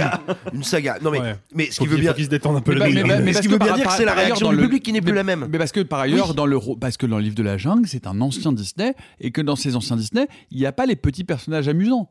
Enfin, je veux dire, en vrai, Bah, t'as quand même le- t'as quand même le roi. Louis, t'as quand même, euh, Le roi Louis, c'est un orang-outan. Euh, Balou, euh, Sher Khan, Bagheera, Ce sont des ce animaux sont des animaux, euh, animaux. réels. T'as pas, c'est- pas le, c'est pas, euh, c'est pas le perroquet de Jafar dans Aladdin. Enfin, tu vois, c'est pas les petits personnages Ouais, rigolos euh, qui sont en fait des Ah. cartoons. Même pour prendre l'exemple de Polochon, Polochon il est basé sur une espèce bien vivante des Bah, fonds comment, marins. le perroquet de- mais il s'appelle Yago. Yago, mais, merci. euh, mais Polochon ne ressemble pas vraiment à un vrai poisson. Il est basé sur un vrai poisson, mais il est transformé par Donc quand tu prends ce design là et que tu le ramènes dans une adaptation live action, d'un coup il y a un truc de ah bah, euh, là ça coince. Juste petite précision pour revenir sur Avatar 2 dont tu parlais Nicolas. Effectivement, euh, Avatar 2 est un film qui pousse très très très très très loin notre notre euh, acceptation des effets spéciaux numériques.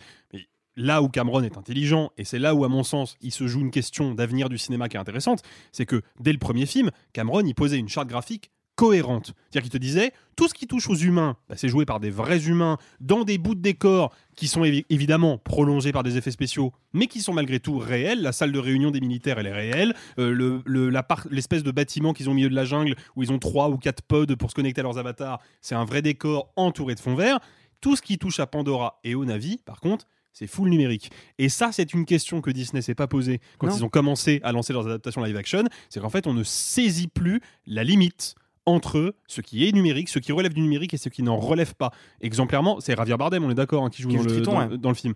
Javier Bardem, moi je le vois dans le trailer, je me dis, bah, je, ne, je, je ne comprends pas, c'est quoi en fait est-ce que c'est Javier Bardem? Est-ce que c'est un masque numérique de Javier Bardem? Euh, Je, n'arrive Ouais, pas à comprendre ce que c'est en En même fait. temps, ce que tu dis là, euh, moi, ça marche pour moi avec Sigourney Weaver dans Avatar 2. Mais bon, bref, on va pas refaire le match.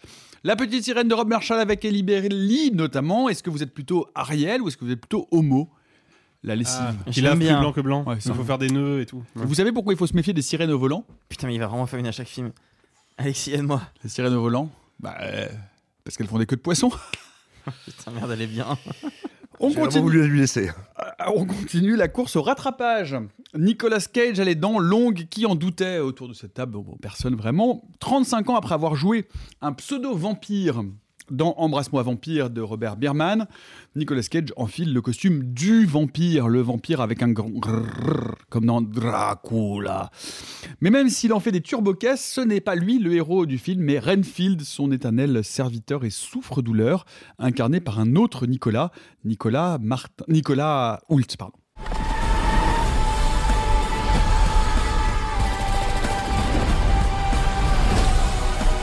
Je me suffis. J'ai droit au bonheur. Je prends ma vie en main aujourd'hui Tu sais quand il se passe un truc de malade et qu'on dit Oh ça va aller, j'ai vu bien pire. Ce que je t'ai vu faire là, ça sera mon pire à moi. Renfield de Chris McKay, à qui on doit les nombreux films Lego déjà, avec donc Nicolas Hoult, Nicolas Cage et Aquafina. Euh, Est-ce que vous avez été euh, saisi par le charme mordant de cette comédie horrifique, Arthur? C'est toi qui commences tous les soirs ce soir parce que t'es mon J'allais préf. dire, t'es un bâtard, tu sais que je suis en train d'avaler un truc. Oh là Ce n'est pas un cafard. C'est une salade, c'est une salade, on précise. hein, Ce n'est pas pour un le mille contexte. pattes, ce n'est pas un insecte. Pour le contexte. Alors, il y a une règle intangible qui est que Nicolas Martin ne donne jamais son avis, mais j'aimerais bien que pour ce film, il le donne parce que autour de cette table, c'est le seul qui a aimé le film. Moi, je trouve ça. Moi, je me suis éclaté. Mais je comprends pas pourquoi, parce que moi, je trouve le postulat super. C'est-à-dire qu'avoir l'assistant de Dracula qui est une espèce de, de mec exploité avec un patron tyrannique, avec Ça- du harcèlement moral. Il faut dire ah, que ça commence comme ça. Ça commence dans un cercle de discussion où euh, les, où- un cercle de discussion autour des relations toxiques. Et donc, euh, c'est vraiment une comédie horrifique. Et donc, euh, Renfield raconte. Renfield, rappelons que dans le Dracula de Bram Stoker et dans toutes ses déclinaisons, c'est donc le servant qui devient fou, qui prépare l'arrivée du maître, qui en général est emprisonné d'ailleurs, et qui mange des insectes sans que ça lui donne aucun pouvoir par ailleurs, hein, euh, dans la, enfin, en tout cas dans, dans le. C'est l'âme damnée de Dracula. l'âme damnée de Dracula qui a été qui est sous son emprise en attendant. euh, avec le, le- le chantage de se faire mordre et d'être transformé en vampire, ce que Dracula ne lui accorde jamais. Donc c'est vraiment le paillasson de Dracula. Et en fait, je trouve que la manière dont c'est amené comme étant justement un film qui va parler d'une relation toxique et pas juste toxique rigolote. Non, non, on parle de harcèlement moral, on parle de d'agression. Enfin, c'est une réflexion que je trouve hyper intelligente. Comment reprendre une grande légende de la mythologie et le transformer en monstre, mais pas un monstre qui fait peur, mais un monstre dans la société actuelle. Ça, c'est hyper pertinent. Et en plus, je trouve que c'est très bien amené avec cette, cette notion de cercle. Le problème que j'ai, c'est que le meilleur élément du film, on va pas se mentir, c'est Nicolas Cage, qui s'éclate et qui est formidable. Vraiment, moi je trouve qu'il cabotine un peu, mais c'est volontaire. Je trouve qu'il est vraiment. pas un peu, il cabotine complètement. Ouais, mais c'est génial. Je, taquet, trou- je trouve ça, taquet, je trouve ça trop bien en fait. C'est- vraiment du, du pur Nicolas Cage. Le problème, c'est qu'en fait, on comprend assez vite que ça va pas être lui le centre du récit. Voire même qu'en fait, ça va pas être. Oh, pff. je vais te dire ça à chaque fois. hein. Voir que ce n'est pas cette relation qui va être au centre du récit, mais la relation entre Rainfield et euh, cette policière jouée par Aquafina, qui n'est pas une actrice que j'aime énormément, à part dans Farewell. Ce qui fait que du coup, moi j'ai une deuxième Qui est partie. pas mal que dans je Shang-Chi. Ouais. Si, elle est assez drôle. Bon, Ouais. bref, peu importe. Putain, toi qui défends Marvel plus que moi, c'est rare. Euh, le problème, c'est que moi, je trouve que la deuxième moitié du film, bah, du coup, ça tombe à plat. Moi, je m'en fiche un peu. Et en fait, ce qui m'intéresse, à la limite, c'est la confrontation entre Renfield et Dracula, mais en fait, elle se passe assez souvent un peu.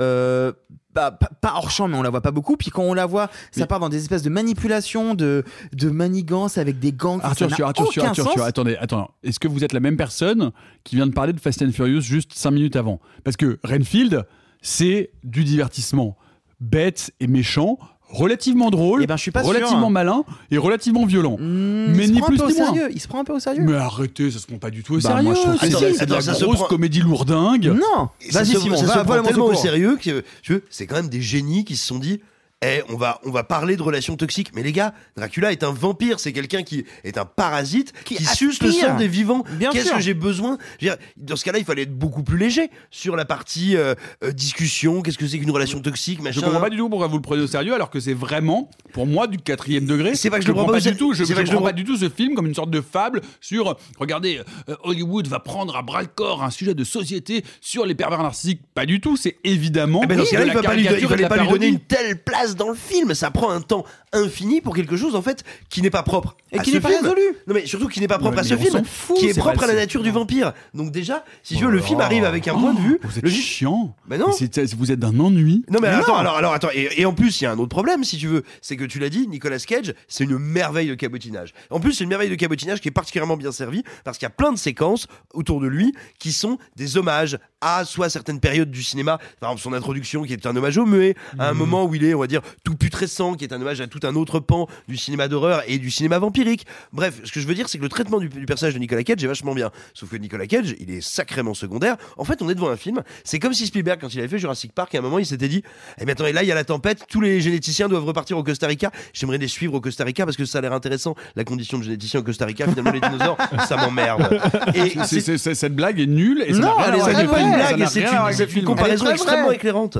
Et Mais extrêmement éclairante, on parle d'un film de seconde zone, une comédie lourde. mais voilà, on est d'accord, c'est un film de seconde zone. Oui, mais bien sûr, mais Et- je dis pas l'inverse, c'est une comédie potache. Et le Point. pro- oui, mais le problème, c'est que cette comédie potache, au bout de 20 minutes, les- et les 20 premières minutes sont plutôt très agréables, elle a abattu toutes ses cartes. Les séquences d'action gore sont systématiquement basées sur les mêmes ressorts. C'est toujours du démembrement. J'ai jamais vu autant de bras arrachés dans un film. Et alors, c'est fun? Bah, c'est fun une fois, Bah, c'est fun deux fois. pour- alors pourquoi, pourquoi c'est plus fun dans Terrifier 2 qui est quand même une merde scénaristique et réactionnaire et misogyne alors que là franchement c'est un film qui prend plutôt alors, la température de son époque et qui est assez rigolote. Alors, je, je- je- franchement, je- je te laisse à, je te laisse à tes approximations euh, politiques euh, et qui nous rappellent qu'évidemment tu avais vu dans Avatar un film réactionnaire et misogyne. Euh, mais Ouais, parce qu'il y aurait bah, rien. bah voilà, c'est bien ce que je dis. Non, plus sérieusement, bah excuse-moi, mais dans euh, Terrifier 2, j'ai pas deux mises à, deux mises à mort comparables, j'ai pas deux mises à mort semblables. Là, j'ai 200 mises à mort semblables. Non, et puis Alors attention, mais, si, et puis surtout, enfin vraiment, c'est ce qu'a dit Simon, mais je suis, d'accord. Le centre du récit, on te dit pendant les 20 premières minutes, ça va être cette relation toxique. Et, pouvez- puis d'un et- seul coup, il y a Aquafina. Et t'as cette espèce de fausse romance, relation, aide, Mais on enquête fout, qui le n'a personnage est drôle, c'est une perso- c'est un personnage de stand-up. Enfin, vous, vous, je- vous- ça vous arrive de rigoler en, vous- en- aide-nous. en vous brûlant avec, avec, un, avec un allume-cigare, je sais pas? Je, je vais, je vais essayer de C'est remettre... pas un grand film, je- c'est- ça m'ennuie d'avoir à défendre ce film parce que c'est vraiment juste. ah, Si vous, allez, si, vous allez, si vous avez envie d'aller prendre un petit coup de fun avec vos potes au cinéma. Bah, allez voir Phase allez- 10. Non, alors certainement pas. Je pense que c'est bien plus intéressant. Alors, j'ai pas vu Phase 10, donc je pourrais pas comparer parce que moi, je suis intellectuellement honnête, contrairement à vous. mais, euh, Mais mais, enfin, franchement, c'est une excellente comédie gore de série. Z, un peu basse du front, rigolote. euh, je sais pas. Il a euh, deux doigts de dire qu'on déconnecte son cerveau, t'as je vu vais, je, je- je vais, je vais préciser d'emblée que je parle évidemment d'un point de vue euh, tout à fait subjectif, et si je le précise, c'est parce que je pense que c'est plus subjectif que, que d'accoutumé. Le problème que j'ai avec Renfield, moi, est que, bon, d'un- point de vue, euh, et peut-être que tu diras, Nicolas, que je suis pas un mec marrant, moi, personnellement, c'est pas un film qui me fait me bidonner, mais alors pas du tout. Il y a deux, trois, deux, trois vannes qui fonctionnent, il y a deux, trois moments rigolos, je suis d'accord, et Nicolas Cage, de fait, est très drôle dans le film, c'est vrai, il faut le souligner. Euh, moi, je trouve que d'un point de vue de, de mise en scène, c'est au mieux parfaitement accessoire, au pire assez scandaleux. hein. Les scènes de, de, de pseudo-baston kung-fu, c'est illisible et c'est vraiment vraiment compliqué. La baston Le- dans l'hôtel, elle est hyper drôle. Ça n'arrête pas. Ça non, non, elle est pas sens. drôle, elle est illisible. Le fait est que le, moi, c'est- moi c'est un film, suis- je suis sorti de la salle en me disant bon, je m'attendais pas à un film réussi. De fait, je trouve pas le film réussi. Ok, très bien. Mon a priori pour le coup est tombé un peu juste. Et puis à la réflexion, c'est un film qui m'a rendu un peu triste. Pourquoi est-ce qu'il m'a rendu triste? Pour une raison très simple. Nicolas Cage, ça fait quand même un, un bon moment maintenant, je dirais au moins 5-6 ans, qu'il est un peu revenu en état de grâce aux yeux du public et aussi un peu aux yeux de la critique. Pourquoi? Parce que Nicolas Cage a toujours été, depuis ses débuts, un acteur effectivement cabotin. C'est un acteur qui est porté par une espèce d'énergie débordante, par un survoltage permanent, et plutôt que de se canaliser, même s'il est capable quelquefois de se canaliser et d'être plutôt sobre, il a souvent besoin d'injecter ce survoltage naturel dans ses personnages pour leur donner corps. C'est quelque chose qui a été beaucoup décrié. Moi, j'ai grandi avec l'idée que Nicolas Cage, c'était un acteur de merde. J'ai vraiment grandi avec cette idée-là. Au début des années 2000, Nicolas Cage, il prenait des fions de partout. Le truc, c'est que Nicolas Cage, il y a une époque où son, style de jeu très particulier, son identité unique dans le paysage hollywoodien, était conspué par la critique, ignoré de temps en temps par le public, mais malgré tout défendu corps et âme par une part très importante des cinéphiles qui disaient en fait vous ne comprenez pas du tout, ce mec-là, il a inventé son propre style de jeu, il a inventé ses propres codes, il a fait sien le métier d'acteur, il a une personnalité unique en son genre. Aujourd'hui, grâce à des films comme Renfield, grâce à des films comme Un talent en or massif où il jouait, évidemment en grossissant le trait, son propre rôle, on pourrait se dire, bon bah très bien, c'est une bonne nouvelle, Nicolas Cage, il est revenu en état de grâce, enfin les gens se rendent compte qu'il a un vrai talent. Mais Alexis Nicolas Mais- Cage, mais- il, mais fait je- du, il fait du De Niro dans Mon beau-père et moi, c'est la même chose. Il pousse les potards au maximum. Non, il c'est pas la foutre, question. Il est devenu un Ce acteur n'est de pas la question. Ce n'est il pas la assume question. totalement Ce n'est l'outrance pas enfin de son jeu qui colle ce avec n'est le pas- fond du c'est pas la question. c'est pas ce la question. Ce qui moi m'attriste, c'est que aujourd'hui, le talent, la particularité de Nicolas Cage, on pourrait se dire de loin qu'elle a été réhabilitée. En fait, c'est pas vrai. Elle a été instrumentalisée par Hollywood. C'est-à-dire qu'aujourd'hui, on monte des projets. Non pas parce que le scénario est intéressant, non pas parce que la personne qui est derrière la caméra a quelque chose d'intéressant à, à proposer. Non, on monte un film sur est-ce que Nicolas Cage va pouvoir faire le cabotin dedans et du coup nous garantir des entrées? Oui, let's go. À partir de là, peu importe que le film soit complètement accessoire, peu importe que le traitement de Dracula n'ait en fait strictement rien intéressant, peu importe que les personnages secondaires soient des archétypes grossiers, hyper lourds, qui ralentissent le film et qui empêchent le tempo comique de véritablement s'envoler, c'est pas grave. On a Nicolas Cage qui va gueuler des trucs en faisant les gros yeux et ça va nous garantir du, box-office. Bah moi, le fait de savoir que ce mec-là, qui quand même a, été capable de sortir des prestations complètement dingues dans des films, j'en cite un, euh, Snake Eyes de Brian De Palma, qui sont aujourd'hui aujourd'hui des films hyper respectés, mais qui à l'époque ont grandement pâti du fait que Nicolas Cage n'était pas en odeur de sainteté auprès du public et surtout auprès de la critique. Moi, de voir qu'aujourd'hui, ce mec-là, qui rappelons-le, tourne des films parce qu'il a quatre ou cinq ex-femmes qui lui réclament des pensions alimentaires gigantesques et qu'en fait la seule raison pour laquelle il continue de tourner c'est parce qu'il a besoin d'alimenter ses pensions alimentaires. Et c'est pour ça qu'il Sinon- fait des merdes comme Willy's Wonderland et tout. Exactement. Quoi. Sinon, il aurait déjà arrêté sa carrière il y a 15 ans, il aurait fait autre chose, il n'en a plus rien à secouer, effectivement. Le fait que ce mec-là soit instrumentalisé à ce point-là par Hollywood, eh ben, ça m'attriste. Moi, je trouve pas le film détestable du tout, je le trouve pas bon non plus, je le trouve inintéressant. Mais dans ce film inintéressant, il y a cet aspect-là qui me fait mal au cœur. Mais moi, je, je voudrais compléter un peu ce que dit Alexis. Il faut bien voir qu'au tout début de sa carrière, Cage, il se fait putréfier par la critique. Euh, dans des films comme euh, Peggy Sue s'est mariée, notamment, je veux dire, on le, on le pointe du doigt comme un nulard, vraiment un énorme nulard. Et il va petit à petit, à On coup de rappelle que c'est le neveu de Francis Ford Coppola. Bah, le vrai Oui, nom bah, de c'est Nicolas ça, Cage euh. est Nicolas Coppola, pour ceux qui l'ignorent. À coup de, euh, mon Dieu, à coup de, de, de- de tentatives d'expérimentation, il va finir par gagner ses lettres de noblesse, notamment dans le cinéma d'auteur américain. Euh, Je vous renvoie à l'excellente biographie qui a été publiée chez Capricci de Lelo euh, Jimmy Battista à son sujet, qui est Ouais, passionnante. Euh, et attends, et ce que je voudrais dire, c'est qu'en fait, à un moment, la critique lui est à nouveau retombée sur la tronche parce qu'il s'était mis à faire des séries B dégueu. Le public a commencé à se foutre de sa gueule et à le voir comme un raté. Les, les cinéphages ou les cinéphiles aujourd'hui qui ont à peine 20 ans, eux, ils ont quasiment toujours connu Cage jouant dans des films de merde. Euh, et tout d'un coup, il est revenu en grâce avec Mandy, qui est un film qui se moque de lui. Où il se moque de lui. Et aujourd'hui, pour moi, c'est pire que ça. C'est pas tant qu'il est instrumentalisé, c'est que c'est devenu un mème dont on rigole et pas avec lequel on rigole. Et, et ça, je trouve ça vraiment aussi un petit peu triste. Et enfin, non, moi, le plus gros problème du film, c'est qu'il est centré sur Nicolas Hoult. Et, et honnêtement, euh, ceux qui ont euh, pris son charisme quand il avait 6 ans sont priés de euh, venir le rendre en caisse numéro 6, s'il vous plaît. Enfin, toujours, toujours est-il que si vous voulez, voilà, c'est l'été, si vous voulez rigoler avec des copains, si vous avez l'occasion d'aller voir ce film en plein air avec du popcorn, de la bière, vous passerez un excellent moment, contrairement à ce que ces pisse froids vous disent. C'est une petite comédie homérifique qui ne vaut rien de plus qu'une série B, voire Z. Mais c'est un, Oui, avec un un gros très bon moment et euh, on s'amuse quand même vraiment bien. Et j'en ai rien à foutre parce que c'est moi qui ai le mot de la fin et je vous emmerde. Renfield de euh, Chris Mackay avec Nicolas Hoult, Nicolas Cage et Aquafina. Est-ce que vous êtes plutôt manger un cafard vivant ou rouler une pelle à Eric Zemmour? Vous pouvez euh, nous le dire dans les chose, Sensiblement similaire, oui. C'est la même chose. Bah toi. Ah bah, il y en a un qui a une espérance de vie manifestement plus importante que l'autre. hein. Ouais, je pense que je mange le cafard. hein. Et d'ailleurs, euh, à propos de cafard, vous connaissez la blague du cafard? Putain, à chaque film. Elle est écrasante Non? Je suis pas loin? Pas loin. La blague Ah. du cafard, elle Elle est. craque? Non. Je sais pas. La blague du cafard, elle est déprimante. Ah, dans ce sens-là, c'est parce qu'il y a une licence poétique. La suite, la suite avec le retour de Robin Campillo, six ans après son film multiprimé, 120 BPM, Grand Prix à Cannes, César du meilleur film, meilleur scénario, meilleur espoir masculin, meilleur second rôle, blablabla, blablabla. Deux salles, deux ambiances. Dans ce nouveau film, donc L'île Rouge, Campillo revient sur ses souvenirs d'enfance dans une base militaire française à Madagascar, juste avant le soulèvement de la jeunesse malgache. C'est en 1972.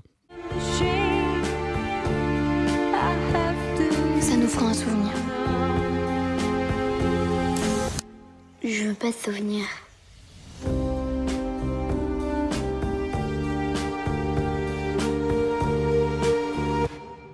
L'île rouge de Robin Campillo. Euh, Qu'en avez-vous pensé euh, Six ans entre deux films, euh, surtout après le succès de 120 battements par minute? Autant dire que on attendait un peu Robin Campillo au coin du bois. Moi, j'étais même surpris que Robin Campillo soit pas à Cannes, pour être tout à fait honnête, Alexis. Ouais, ouais, été surpris par ça. Je, bon, alors, on a eu dans le monde de la presse plein de sons de cloche que je vais pas nécessairement dévoiler parce que j'ai pas les preuves, mais apparemment, le film, enfin, en tout cas, ceux qui ont fait le film, donc Robin Campillo et ses producteurs, avaient très très envie d'aller sur la croisette. Et puis finalement, ça s'est pas fait, donc ils ont choisi une date de sortie post, post, post Cannes en prévision d'une potentielle sélection qui du coup n'a pas eu lieu. Donc j'ai l'impression, malheureusement, le film est un peu sorti dans l'indifférence générale parce que bah, vous doutez bien que quand le festival de Cannes se termine, tout le monde a bouffé du cinéma euh, au petit-déj, au déjeuner, au dîner, on en a marre. Donc on va pas voir les films qui sortent. C'est d'ailleurs ce qu'on a fait ici parce qu'on a pris une semaine de pause. Oui, enfin tout le monde pour les, pour les gens dans le milieu du cinéma. Ah, Par ailleurs, le, le- oui. le- le- Mais le- le problème, c'est que ce que je veux dire, c'est que les, C'est un positionnement médiatique Voilà. qui est très compliqué Ouais, pour c'est le film. C'est un positionnement médiatique qui est compliqué et, Et qui est- que les grosses sorties sont plutôt éloignées Voilà. du festival Et de Cannes parce qu'on sait que les d'autant médias vont être remplis du D'autant festival Cannes. plus compliqué que Robin Campillo exception faite de 120 battements par minute, qui a été à l'époque quand même un film qui a fait pas mal de bruit, tant du côté du public que du côté de la critique, sans être un succès mirobolant non plus, hein, faut pas exagérer, mais à l'exception de ce film-là, qui a été en plus primé par plusieurs Césars, Robin Campillo, c'est pas un cinéaste grand public. Euh, son précédent film, c'était euh, Eastern Boys. Eastern Boys, je pas était son premier long métrage. exemple. son premier long, et je crois qu'Eastern Boys, c'est 50 000 entrées. hein. C'est un tout petit, petit score. Donc, quand on est un cinéaste pas habitué du grand public, que le film sort juste après le festival de Cannes et qu'en plus il n'a pas bénéficié de l'exposition médiatique de Cannes, puisque c'est même tout le contraire, il est enterré par l'exposition médiatique de Cannes, bah, c'est un démarrage euh, annoncé comme catastrophique. Je vous avouerai que j'ai pas lu les chiffres là récents du film, mais je crois que le démarrage n'est pas très bon. Euh, Robin Campillo, euh, Simon, ce, qui est- aussi très très surprenant, c'est que autant on pouvait voir une thématique commune entre Eastern Boys qui racontait une histoire d'un homme mûr qui avait recours euh, au service d'un- prostitué russe euh, qui finissait par dépouiller son appartement et puis qui se transformait en histoire d'amour. 120 BPM racontait donc l'histoire euh, de la communauté gay, de la naissance d'Act Up euh, France dans les années SIDA. Et là, euh, on, voyait dans Robin Campillo quand même un réalisateur gay, queer, LGBT qui, qui prenait à bras le corps, euh, un peu euh, comme, euh, comme, euh, comme Alain Guiraudy, euh, les thématiques euh, de, la sexualité et de l'homosexualité. Là, on- on est à 1500 lieux. On est à 1500 lieux parce que tout simplement il va puiser dans ses souvenirs, lui, de jeunesse, euh, parce qu'il a connu cette période-là, enfant, à savoir le moment où. euh, où qu'il a grandi là-bas. Oui, c'est ce ce que je dis. c'est- l'histoire de- c'est c'est ce que je mémoire. dis, l'histoire du film, ce sont ses souvenirs de jeunesse. Euh, et, et il faut bien voir que c'est, euh, encore une fois, du coup, un film quand même très politique et très engagé, même si on n'est plus sur le thème de l'homosexualité ou dans un cinéma queer à proprement parler. On est dans un cinéma qui est pas évident à faire en France. hein. Réussir à faire du cinéma politique sur la colonisation ou la décolonisation ou euh, le rapport, voilà, euh, de l'État français et de ses représentants avec euh, avec euh, avec ses avec ses colonisés, c'est un petit peu comme inviter un, vegan à une soirée brochette, si tu veux. C'est compliqué d'avoir des subventions, c'est compliqué d'avoir de la visibilité, et ça met tout le monde très mal à l'aise. Alors, il y a- des excellentes brochettes de poivrons courgettes, c'est un autre problème. Non, il, faut, il faut préciser juste l'histoire du film. L'histoire, on est donc à Madagascar dans les années 70 et on va suivre notamment l'histoire d'une famille dans une base militaire euh, d'aviation française. Et c'est essentiellement la vie de cette famille euh, et particulièrement vue à travers les yeux de l'un des enfants, euh, de l'un des garçons, euh, dont, la, façon de, percevoir le monde des adultes en attrapant des, moments euh, auxquels il n'est pas invité de manière subreptice va être mis en parallèle avec des épisodes de la série Fantomette qui est pour les gens, moi j'ai très bien, moi j'ai connu Fantomette, hein, la Bibliothèque Rose, qui était une série très très populaire de Bibliothèque Rose pour les enfants. Voilà pour, voilà pour le pitch. Démerde-toi avec ça. Oui, alors bah, là, là, on a ce qui est passionnant dans le film, ce qui, ce qui fait montre quand même d'une très belle ambition, parce que euh, euh, ce que je veux dire, c'est que le film n'est pas simplement un brûlot politique ou une déclaration politique. C'est un film qui euh, vise aussi à être sensuel, sensoriel, à être une évocation d'une époque, ou plutôt de la fin d'une époque. Donc, qui va voilà aussi bien aller taper sur les questions politiques, les questions diplomatiques, mais des questions aussi très humaines, très sensibles. C'est une très très belle ambition. C'est à la fois ce qui fait sa force, c'est aussi ce qui fait sa limite à mon sens, parce que la, réussite du film, c'est quand même, on, voilà, évidemment, a beaucoup parlé, euh, tu l'as dit, de Campillo comme d'un réalisateur queer. On a parlé de Campillo euh, pour l'importance politique que revêtait son film, euh, 120 battements par minute. Faut pas oublier que c'est un vrai metteur en scène de cinéma euh, qui sait et aime cadrer, qui sait et qui aime mettre en scène. Euh, si vous regardez ne serait-ce que la bande-annonce ou les affiches du film, vous allez voir qu'il y a une ambition plastique, visuelle, euh, qui, est, qui est vraiment à prendre en compte, quoi. Et c'est pas un manche. Loin s'en faut. Par contre, et, après je vais passer la parole à mes petits camarades, je trouve que visuellement, comme scénaristiquement, comme dramaturgiquement, le, film est un peu écartelé entre ses différentes ambitions. Par exemple, euh, le film essaye comme ça de nous donner à ressentir ce que pouvait vivre un petit enfant à Madagascar dans les années 70, qui commence à percevoir ce bouillonnement, ce qui fait que tout va péter, euh, mais sans le comprendre forcément. Euh, bon, et ben le film est à la fois extrêmement réussi dans sa manière de nous plonger dans le regard de cet enfant. Et en même temps je le trouve extrêmement fabriqué. Quoique très bien fabriqué mais très fabriqué en termes de studio. Je sens que l'essentiel me semble-t-il a été post-synchronisé. Je sens que le son a été beaucoup retravaillé en, euh, en post-prod. Et du coup à la fois je suis face à un objet de cinéma que je trouve admirablement bien fait mais qui en même temps me paraît très construit. On- on- alors, on reparlera de la mise en scène qui est effectivement magnifique. Le film est, est tourné en 4 tiers, la photo est remarquable. Il y a, il y a plein de moments de, de, de travail sur, sur, sur les détails, sur la matière dont on pourra reparler. Mais là où je suis pas tout à fait d'accord avec toi, c'est que quand, quand tu dis que le film raconte l'histoire de euh, la révolte malgache vue à travers les yeux d'un enfant, l'enfant ne voit rien de tout ça. Bah, c'est exactement ce que je t'ai dit, qu'il Alors, voit des choses qu'il ne comprend pas. et L'enfant voit la vie des adultes français et des colons français, entre guillemets en tout cas, euh, de ce qu'il reste de la colonisation française, puisque l'île a été décolonisée officiellement, mais il reste des bases militaires, et c'est l'histoire du retrait de ces bases militaires de l'île de Madagascar.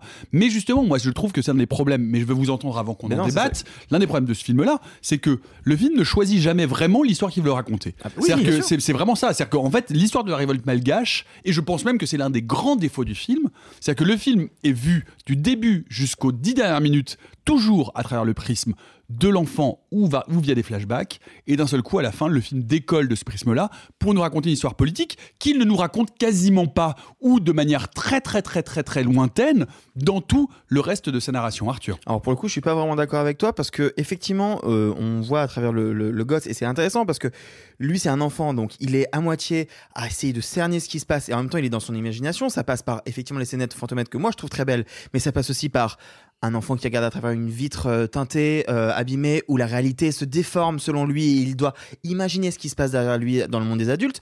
Sauf que c'est pas dans les 10 dernières minutes que ça devient politique.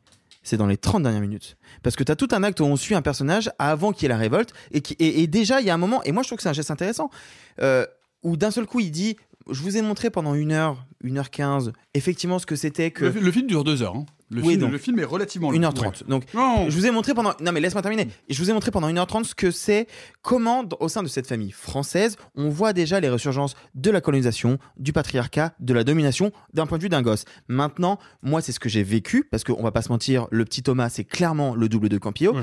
Il y a un moment, il y a un geste politique que je trouve pas intéressant où il dit Je vous ai raconté mon point de vue, je vous ai raconté comment moi je l'ai vécu, mais en fait, c'est pas moi qui est intéressant parce que moi, j'ai vu ça sous le prisme d'un blanc, je vous raconter pendant 30 minutes ce qui s'est réellement passé. On peut trouver ça vain, on peut trouver ça trop facile, c'est quand même un geste politique. Parce que pendant, euh, au bout des 30 minutes, d'un seul coup, le gosse est, est d'abord un vaste témoin, puis juste inexistant. C'est pas inintéressant, hein Mais c'est pas que c'est inintéressant, c'est que hum, ça, ça part avec de très bonnes intentions, mais ça ne va à peu près nulle part. C'est-à-dire que ça, ça. ne clôt rien et que ça se fait pas de manière très Ouais. naturelle et cohérente. En fait, je suis d'accord, Ah, je suis d'accord avec toi, Simon, et je pense que le, le- c'est là qu'est le problème général du film. Je sais pas si c'est parce que Campillo se livre à, à cœur ouvert dans le film, parce que de fait c'est le cas. Il parle de sa famille, il parle de son enfance, il parle de son statut de Français qui est né et qui a passé les premières années de sa vie dans, alors euh, on peut parler de colonie, on peut parler de, de nations sous protectorat, peu importe. En tout cas, dans des bastions français à l'étranger.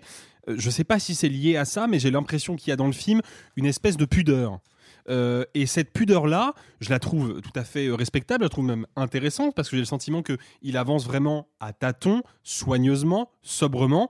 Le problème, c'est qu'au bout d'un moment, je trouve que cette pudeur, elle le handicape. Pourquoi? Parce que, comme tu l'as dit, Simon, c'est un film qui, mine de rien, derrière son, ses atours de, de collection de souvenirs, de collection d'images mentales de Campillo, eh ben en fait, c'est un film qui pose plein de questions super intéressantes. Qu'est-ce que c'est que d'être français quand on vit pas en France? Qu'est-ce que c'est que de naître français quand on ne naît pas et qu'on ne grandit pas en France? Au fond, qu'est-ce que l'identité française? Qu'est-ce que le racisme institutionnel? Qu'est-ce qui se passe quand cohabitent dans un même territoire deux populations, une endogène, les Malgaches, une exogène, les Français qui viennent coloniser Madagascar, qui ne du coup ne vivent dans le même environnement mais ne vivent pas les mêmes problématiques politiques Qu'est-ce En fait, il y a plein de questions, il y a plein de sujets qui sont passionnants et qui auraient tous pu individuellement faire un film entier. Mais qui sont pas abordés frontalement parce Mais que c'est ce on que dit est- Alexis. on est exactement mélangé. Mais non, mais c'est pas que c'est pas entre- abordé frontalement, c'est pas abordé. Point. Du tout. C'est pas abordé. Bah, alors en pas tout. Non, Oh, c'est je pas suis vrai. pas vraiment Dans d'accord, la je dernière partie. dur. C'est-à-dire que Dans la dernière Non, partie, d'un seul coup, mais non, mais parce qu'en fait, qu'est-ce qu'il fait qu'est-ce- comme une sorte de sortie du film en fait, de passage. Qu'est-ce qu'il fait euh, Campillo dans cette dernière partie complètement décorrélé du reste du film. Qu'est-ce qu'il fait dans cette dernière partie Il fait un, un- il applique un principe d'écriture, alors qui a un nom très barbare, mais qui a une explication très simple. C'est ce qu'on appelle la dilution de la fonction sujet. C'est-à-dire quand un film décide, s'autorise, s'octroie le, le privilège à un moment de, de faire une rupture totale de point de vue et de changer de personnage principal. Exemple de film récent, Sicario qui abandonne euh, totalement, totalement. son Sicario personnage. est un très bon exemple récent. L'exemple canonique, parce que c'est le premier film à l'avoir fait de manière hyper tranchée, hyper spectaculaire. C'est Psychose. 45 ans. Non, parce Ah, que, pardon, ah non, parce la fin- très Ah, pourtant, elle se fait diluer le sujet. hein. Waouh Waouh, très très beau, très très beau rebond du joueur français. Euh, non, non, l'exemple canonique, c'est évidemment Psychose, où on passe quasiment une heure de film avec Marion Crane, qu'on ne quitte jamais, et puis d'un coup, elle se fait buter, et là, d'un seul coup, bah, Simir le per- spoil. le personnage principal devient le personnage principal devient Norman Bates, puis la sœur de Marion Crane qui enquête sur sa disparition. Et ce geste-là, il avait beaucoup choqué le public à l'époque parce que les gens s'étaient dit waouh, mais si un film s'autorise de changer de personnage principal comme ça d'un claquement de doigts, et ben en fait le cinéaste peut tout s'autoriser, le cinéma est surpuissant. Donc c'est un geste qui est hyper fort. Bien sûr. Et c'est et c'est ce que fait Campillo. Oui, C'est-à-dire mais, qu'à un sauf, moment, mais sauf qu'il le fait dans les 15 dernières minutes. 15 Exactement. dernières- je te jure. Non, ah, non, Je te jure, ah, non, montre à la main, j'ai regardé. Arthur, je- non, mais alors, je, je vais te dire exactement pourquoi. Parce que nous, on a une coupure de courant et que le film s'est interrompu une demi-heure avant la fin. Et donc, j'ai regardé exactement et j'ai surveillé l'heure. Et le moment où on passe sur l'autre personnage, vraiment, et sur, et sur cette espèce de fin politique, c'est vraiment à les 15-20 dernières minutes. C'est vraiment mais- toute la fin du film. C'est-à-dire que le même peu, peu, peu importe le, le time code précis, on, on va se mettre d'accord, c'est le dernier quart du film. Voilà. Pour Oui, faire- pour voilà. faire- voilà. Il faut bien se dire que ce dernier quart impose à Campillo, puisque justement il y a une rupture de point de vue totale, impose à Campillo de réinjecter dans son film des problématiques politiques qui jusqu'alors servaient juste de toile de fond et n'étaient pas approfondies. Très de- lointaine, de- très lointaine. De recaractériser des personnages qui étaient jusqu'alors des personnages tertiaires et qui deviennent des personnages principaux. Ça, Il oui. faut les recaractériser et bah, de produire un discours. Mais en fait, il a juste pas le temps. C'est-à-dire qu'il est pris à son propre piège. Il a, moi, je pense que là, là où il a peut-être péché, c'est que il a, il a tellement d'intérêt et tellement de, une, tellement une pulsion, je pense, à la fois nostalgique et cathartique, de filmer son enfance et de filmer sa vie de famille et de filmer toutes les problématiques liées à cette vie de famille, qu'en fait, il passe trop de temps dessus et quand d'un seul coup, il essaie de raccrocher les wagons avec son projet initial qui était du coup de mêler la vie d'une famille colon, de colons, pardon, et la vie des citoyens malgaches en pleine transition politique, et ben d'un seul coup, il a plus le temps. Donc qu'est-ce qu'il fait? Et ben il plie les Gaules très très vite, il expédie tout ça, et en fait le film laisse sur un vrai sentiment d'inachevé. Et moi c'est ça qui me pose problème. Tout à fait d'accord. En fait, c'est intéressant parce que je suis sorti du film et je pensais la même chose que vous. Et c'est en fait en vous écoutant que du coup, je me rends compte que je suis pas vraiment d'accord et que je vous trouve un peu dur parce que effectivement, il se concentre sur ce que lui il a vécu, sur ses souvenirs à lui. Sauf que, ah, en fait, n'oublions pas que pendant une heure et demie, on suit un gosse qui voit la violence frontalement. La violence d'un couple, la violence d'une famille et la violence des blancs envers les, ma- les malgaches. Et, et c'est pas, c'est pas anodin que il du voit coup. pas du tout la violence. Je dis pas. Mais bien pas, sûr c'est que pas vrai. si. Arthur. Il ne voit pas la violence. Des... Il y a aucun moment où c'est représenté et où lui s'insurge de voir le traitement qui est Mais fait. c'est pas qu'il s'insurge, un gosse de il y a 8 ans. Une scène au tout début avec l'assistant malgache qui n'est pas là pour replier le tuyau. Et ensuite ils disparaissent. Je suis pas d'accord. Totalement du récit. Mais je suis pas d'accord. Rien que par la présence des blancs ici, il y a une forme de a la, violence qui il y est a la scène des manifestée. prostituées, mais la scène des prostituées, c'est un truc, c'est complètement annexe. Ça n'est pas son comme ça. récit. Non, franchement, je il ne parle pas de l'arrière-plan. ça, C'est l'arrière-plan. Ça n'est- de c'est de l'arrière-plan. l'arrière-plan. C'est Ça n'est pas son l'arrière-plan. récit politique. Ça n'est pas son, ça n'est pas sa narration, Arthur. Je vous trouve dur. Le fait est que on est quand même un gosse qui est témoin de la violence et à la fin, il a ce point de vue qui est quand même pas évident de dire maintenant que les blancs sont partis, voyons ce qu'ont vécu les colonisés et voyons comment eux vont se révolter. Franchement, je suis désolé, je trouve que c'est pas entièrement réussi. Je trouve que moi aussi à la fin, j'ai trouvé le film un peu vide et un peu creux, mais on peut pas enlever le fait que c'est un geste que je trouve fort. Encore une fois, euh, il- enfin, ce qu'il est important de dire, c'est que L'île Rouge n'est pas un mauvais film et Oui. c'est même un assez bon film. Vraiment, enfin, moi, je, moi, enfin, pour, pour ce qui me concerne, et bon, vous savez que j'ai pas le droit de donner mon avis, mais comme vous êtes un peu médiocre, il me semble qu'il est important de réélever un peu les, euh, les, les auditrices et les auditeurs, de relever un peu le niveau du débat. libéré parce, que Cannes, si, toi parce que Sophie n'est pas là. Si Sophie serait là, j'aurais pas besoin de donner mon avis. Malheureusement, elle n'est pas là, donc il faut bien que je, je, je prenne un peu la place de, de l'intellectuel du groupe. Mais euh, Sophie, t'es ma préf. Euh, bref, non, non, ce que je veux dire, c'est que, enfin, encore une fois, moi, j'ai le, le- le travail sur l'image, le travail sur Mais la oui. photographie, encore une fois, le travail Et sur, sur ces les comédiens aussi. les, les, les, les- les mises en scène de photomètres, tout ça, je trouve que tout ça est remarquablement et admirablement fait. Moi, le problème que me pose ce film et qui, qui me- que je regrette vraiment parce que tout en moi envie d'aimer ce film, mais c'est que à force de se préoccuper finalement de son cadre, à force de se, de, de- de se, de se retourner vers sa narration et vers son émotion, et donc de tout transférer sur son personnage d'enfant, je ne comprends plus exactement quelle est la ligne narrative qu'il veut suivre. Et effectivement, et c'est terrible ce que je vais dire, mais c'est un film qui, avec toutes les qualités intrinsèques qui sont les siennes, m'ennuie. Je m'ennuie en regardant ce film. Mais, mais je, je pense, en fait, le fond du problème, c'est que tu l'as dit, c'est plutôt un bon film, Bien sûr. indiscutablement, et qui en plus s'empare d'un sujet qui est rarement, voire Ouais, mais quasiment qui, mais qui jamais. s'en re- empare pas tout à fait, c'est ça le problème. Non, mais Bah, si, non, si. non, on estime, non, on n'est pas d'accord avec la manière dont il s'en empare. C'est plutôt ça. Oui, si tu mais je veux dire, il traite un sujet qui n'est jamais traité par le cinéma français, qui n'existe pas dans le cinéma français, clair. Ça, c'est vrai. qui est Ça, un vrai. angle mort du cinéma français. Et rien que ça, c'est intéressant et c'est une source de curiosité et euh, pour moi de- d'attrait pour le film, qui en plus, on l'a déjà dit, a des qualités plastiques, visuelles, de mise en scène remarquables. Mais en fait, le vrai problème, je pense que j'ai l'impression que Campillo n'était pas certain du film qu'il voulait faire. Oui. C'est-à-dire qu'en réalité, le film pourrait n'être qu'une évocation des souvenirs de ce gamin et, et, et Et, du justement rapport à son père, parce que il y a quelque chose qui a quand même un, un éléphant dans la pièce dont on ne parle pas, c'est que le personnage du père, qui est globalement le personnage central et le pivot narratif du film, et Ah ouais est- ah bah évidemment. Ah, Bah, pour moi, c'est un peu la mère. Bah, je, bah, moi je pense que c'est plus, enfin je pense que c'est les deux, mais je pense que surtout c'est le rapport du gars, du petit garçon à son père, à ce père qui est donc joué par François Truffaut et qui, euh, c'est François, Truffaut bien sûr. Bien sûr. Oui, Évidemment, bien sûr, bien sûr. Non mais vous, ça vous a pas choqué? C'est-. François Truffaut physiquement, il ressemble à François Truffaut de, de manière Ouais, dingue. ouais, il y a un petit truc. Et c'est Marion Cotillard euh, la mère. Non, c'est François Truffaut. Ah, c'est François Truffaut aussi. Non, bref, on va tout, ça- tout ça C'est pour Claude dire. Chabrol. Non, mais tout ça pour dire que cet arc-là, c'est-à-dire cet arc de ce père militaire qui n'est pas un gradé, qui est un peu autoritaire, euh, qui est un peu jaloux. En fait, aucune, aucune des, des- des- aucun des fers qu'il a au feu ne va aller jusqu'au bout. Aucune des lignes qu'il lance à la pêche ne va ramener euh, du poisson. En gros. Mais- c'est pour, pour utiliser bah, des, tu deux, prends- deux métaphores Pour différentes. prendre l'exemple, du couple euh, formé donc, on va dire leur vrai nom quand même, hein, par Nadia Tereskevich et euh, Queen Gu- Gutiérrez, qui est un acteur espagnol. Euh, le truc c'est que ce couple-là, on voit dès le départ qu'il y a un déséquilibre et un déséquilibre qui est en grande partie dû au contexte historique. C'est donc le mec est militaire, il n'est effectivement pas un gradé, mais il est quand même militaire. Elle, elle est mère au foyer. Donc on se doute bien que dès le départ, il y a une espèce de, de déséquilibre autoritaire euh, en faveur du mari, en défaveur de la femme. Donc on sait, en tant que spectateur, on a l'habitude de ces codes-là, on sait que le couple à un moment va commencer à se fragiliser. Et ça va être évidemment un enjeu scénaristique du film, je n'en dis pas plus.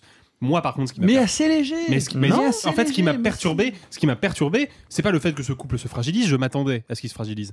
Ce qui me perturbe, c'est que le film à aucun moment ne me dit explicitement pourquoi il se fragilise. C'est-à-dire qu'à un moment, je me dis, bah, ok, j'ai compris la situation initiale, mais cette situation initiale n'a pas été développée, et pourtant les personnages me donnent l'impression d'avoir évolué dans leur relation. Il me manque quelque chose. Il me manque en fait un fil narratif Voilà, cohérent. c'est ça. Et il ne va pas jusqu'au bout. mais je vous la, la scène- la scène de photo finale. Attends, non, non, non. Mais justement, non, mais c'est pas les non, souvenirs non, d'un non, gosse parce qu'il s'interrompt à la fin pour basculer complètement Mais dans le discours puis- non, non, politique. le problème, c'est non, qu'il ne termine pas son film de gosse et il ne fait pas en entier Voilà. son film politique. il a raison. En gros, Simon vient de résumer. La scène de photo finale, qui est- qui- où il y a une phrase qui est lâchée. Là, genre, bah oui, mais on n'ira pas jusqu'au bout. Et on ne saura pas pourquoi c'est censé être cette photo-là. C'est une phrase qui est. Enfin, et en fait, il ne va, il ne va à aucun des bouts des fils narratifs qu'il lance. Et donc, il fait un film monde dans lequel qui veut être un film politique, un film intimiste, un film de mémoire. Je vais te dire à quoi ça m'a fait penser Arthur. Parce que les films La de souvenirs. À la soupe aux choux exactement. Non, un des films de souvenirs qui te prennent, qui t'attrapent par le col et qui ne te lâchent pas, des films de souvenirs et de mémoire. Il y en a des très beaux où tu t'ennuies pas une seconde. After Sun. C'est pas les mêmes ambitions parce qu'il n'y a pas les ambitions pas politiques, mais si, mais bien sûr que si, bien sûr que si, parce que le jeune Campillo, à travers le regard du petit Paul, eh ben, il te fait une sorte de souvenir de cet été ou de cette, de cette saison euh, qui était la dernière saison de sa vie et qui va Hmm. Transformer avant la transformation. Je vous Mais trouve oui. dur. Non, mais je suis d'accord avec vous. En fait, c'est ça le pire, c'est que je suis d'accord avec vous. Je Mais vous parce trouve qu'on est excellent, c'est dur. Enfin, Mais surtout je suis d'accord avec Simon, vous. hein, parce que moi, je... enfin surtout Sophie, mais enfin surtout Alexis. Mais je vous trouve dur. Hmm. Pourquoi personne se réagit sur celle-là depuis de tout à l'heure Je l'ai dit trois fois. J'essaye de trouver une blague dégueulasse à faire et j'ai pas. Non, mais ça, le problème, c'est que moi, elles sont toutes dégueu, donc je les fais pas. Bon, on va avancer. En tout cas, non, mais on, on- on serait très intéressé parce Mais que oui, en, le c'est un voir. bon film, mais c'est un bon film qui laisse vraiment Et, et je vais vous dire, c'est un film qui avait sa place à Cannes. C'est un film qui aurait eu tout à fait sa place à Cannes. Indiscutablement. Et en compétition officielle. Et en compétition officielle, absolument. C'est donc euh, L'île rouge de Robin euh, Campillo. Est-ce que vous êtes plutôt l'île rouge? Est-ce que vous êtes plutôt l'île noire Ou est-ce que vous êtes plutôt le trésor de Braquemar le rouge? Vous pouvez évidemment nous dire ça C'est ma BD préférée. dans les commentaires. Tu préfères pas les 7 boules de cristal? On y va. Ou le On- gros cigare du pharaon Ah putain, il m'a- eu, en défaut. Les bijoux de la casse-moi le fion Stop, stop, voilà, Le bleu triple épaisseur ou la buse vite fermer. Vos gueules. Sophie revienne. On passe aux sorties de la semaine. Une fois n'est pas coutume, un film de foot. Et une fois n'est vraiment pas coutume, un film de foot intelligent. C'est tellement pas de coutume que ce sera vite fait, mal fait. La critique en 30 secondes. Adapté de l'autobiographie Ne jamais rien lâcher, Marinette raconte la carrière de Marinette Pichon jusqu'en équipe de France. Arthur, c'est ta chronique en 30 secondes. Marinette, c'est un, film qui est intéressant parce qu'il il a ce défaut qui est très rare. Et franchement, vous n'allez pas nous entendre le dire très souvent. C'est un film qui est trop court. c'est un film qui a une très grande ambition de raconter. Comme le- mon index. Pardon. Oui, bah, excuse-moi, je t'en prie. 30 secondes, dépêche-toi, ça tourne, ça tourne, ça Comment tourne. tu veux répondre à ça, moi Ne réponds pas, enchaîne, enchaîne. Allez, continue, pas continue. déstabiliser, Arthur. Il Le, réagit au mouvement, ne le regarde pas. je regarde, je regarde la table, je regarde la table. Euh, le problème du film, c'est qu'il veut raconter le destin de Marinette Pichon que, que, on va pas se mentir, personne ne connaît. Pourquoi? Parce que c'est l'un des postulats du film. En fait, tout le monde se fout du foot féminin et on voit, on a beau vous dire l'inverse avec actuellement la manière dont on célèbre l'équipe de France, le PSG, Lyon, etc. C'est faux. Tout le monde se fout du foot féminin et c'est très triste. Et donc, ce que fait le film et de manière assez intelligente, c'est de vouloir raconter tout le destin, parce que c'est un destin incroyable, de la plus grande footballeuse de l'histoire française. Sauf que, eh ben, il le fait en une heure et demie. Et il le fait avec un budget qui est un peu réduit. Et, et c'est une des rares fois où je me suis dit, mais ce film aurait dû durer 2h, 2h15 et avoir le double du budget si tu veux raconter autant de choses. Parce que du coup, on a des scènes qui sont très condensées, qui vont très vite. Et on veut raconter autant la vie privée qui est très, très compliquée. Et là-dessus, il faut souligner le travail de Alban Lenoir qui est incroyable avec un père abusif, violent et dans une scène qui est vraiment un des trucs les plus choquants que j'ai pu voir ces derniers mois. Et en même temps, on va raconter son parcours à Marinette euh, dans, un club de foot, quand elle va aller en équipe de France, quand elle va être virée d'équipe de France, quand elle va aller à Philadelphie. Enfin, il se passe plein de trucs. Et c'est d'autant plus dommage que du coup, vu qu'il n'y a pas le budget alloué, et ben du coup, les scènes de foot qui sont et pourtant jouées par une euh, Garance Mariée qu'on connaît de grave, qui est incroyable parce qu'elle joue vraiment au foot et ça se voit et c'est très bien fait. Mais le problème, c'est que la caméra ne peut pas avoir le budget pour la suivre totalement et faire la folie que devrait être un film sur Marinette Pichon.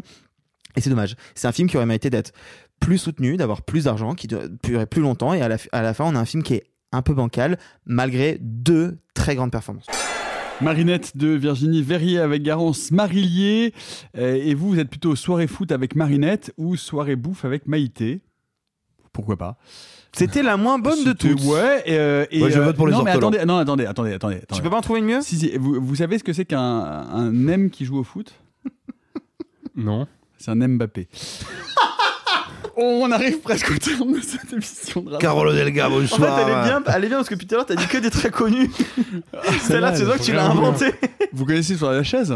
Oui, Elle est longue, elle est longue. Elle est longue, elle est, elle est, elle est très longue. On arrive presque au terme de Comme cette émission de rattrapage.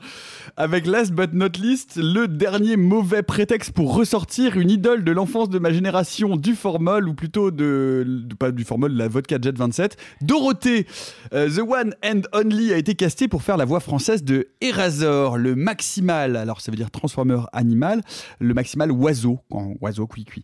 Bref, Il vient de le mimer avec les mains. voilà un Pas bon du tout prétexte. radiophonie. Voilà un bon prétexte pour retourner se fader un épisode supplémentaire de cette saga poussive, hideuse et arriérée.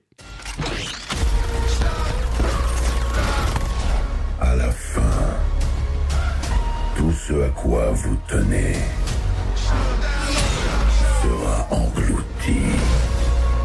Il y a peut-être un autre moyen de sauver notre monde. Vous n'avez jamais rien affronté de ce genre. Qu'ils viennent. Transformer Rise of the Beast de, de qui on s'en fout Steven, Steven Caple, Caple. Jr. Le Il a fait quand même de Creed 2. Creed 2, ouais. Ouais, c'est le nouvel épisode des machines anthropomorphiques. Ah, c'est le mot de la semaine. Et ça, je l'ai pour le le coup. Moi mot aussi, de la je l'ai. Vous, la- tout le monde l'a. C'est peut-être un peu trop facile. Ah, mais- facile. pas oui, dit, mais bon. pas dit. Anthropomorphique, c'est, ce sont des, des- des- que quand on voit quelque chose qui, qu'on, adapte à l'homme, qui ressemble à l'homme, qui a un air humain alors qu'il n'en a pas Quand on- euh, initialement, par Quand on exemple. regarde et- des phares de voiture et qu'on se dit ah tiens ça fait des yeux c'est de Voilà, l'anthropomorphisme. Ah ouais Quand on voit Eric Zemmour ça, et on se dit c'est un être humain, c'est anthropomorphique puisque tout le monde sait bien que c'est oui. un euh, reptilien. Euh, alors, qui a vu cette excellente fait, vous avez pas euh, compris qu'autour de cette table, il y a deux amateurs de films pas ouf. C'est. Simon et moi. Ouais. Ouais, Parce que non, mais défendre Fast and Furious et Transformers Non, non, mais Fast and et, Furious, c'est et vraiment chier cool. sur Rainfield, franchement, vous vous, vous, vous, désolidarisez vous-même vous- du mouvement. hein. Je, je tiens à dire que déjà tu as bien préparé ton conducteur parce que tu penses qu'on va le défendre, mais c'est intéressant et ça souligne alors, dans Dorothée- ton professionnalisme que Et euh, alors Dorothée, Dorothée, elle est comment? Est-ce qu'elle chante les petits Ewoks? Ah, vraie question, tu l'as vu en VF ou pas? Ah bah oui, que je- il fallait que je trouve une forme de motivation. Et alors du coup, ça donnait une DME ou pas? Eh bah écoute, euh, je Comme quand franchement, t'es- c'est la- j'avais l'impression d'entendre chanter une cirrhose quoi. Et euh, non, c'est c'est- c'est- Mais tu- c'est c'est Chantal Goya qui est si rose pourtant d'habitude. C'est Marie. euh, non, bon, ouais. Ouh là là là Allez, on y va, on avance. On, en- Oui, on enchaîne, alors, on alors, enchaîne. mais que dire En fait, c'est un film. En fait, franchement, je pense que c'est un complot de gens qui ont voulu euh, réaliser un long métrage pour prouver que même dans ses pires Transformers, Michael Bay avait du talent. C'est-à-dire que, euh, bon, soyons honnêtes, la mythologie de Transformers, moi je veux bien croire qu'il y a des gens qui ont grandi avec, hein, c'est de la merde. Euh, c'est un univers qui n'a ni queue ni tête, ni, queue ni tête, qui n'a aucun intérêt, qui est euh, bête, moche, laid, Et simpliste. puis, et, puis, et puis qui fait comme les maîtres de l'univers, qui est un dessin animé qui n'a été créé que pour vendre des jouets. Que Exactement. Il n'y a, il y a pas de. bah, Comme Jace par exemple. Putain, mec, Ouais, il y a une scène que- Jay- qu'on va pas spoiler, mais elle est. Pourtant, Jace, euh, ce Jace c'était plutôt un bon dessin animé des années, euh, Oui, des années et- 80. Et, et donc voilà, il n'y a, il y a pas de valeur originelle à la saga Transformers. Je veux dire, c'est du plastique, c'est des hydrocarbures, ça va tous nous tuer.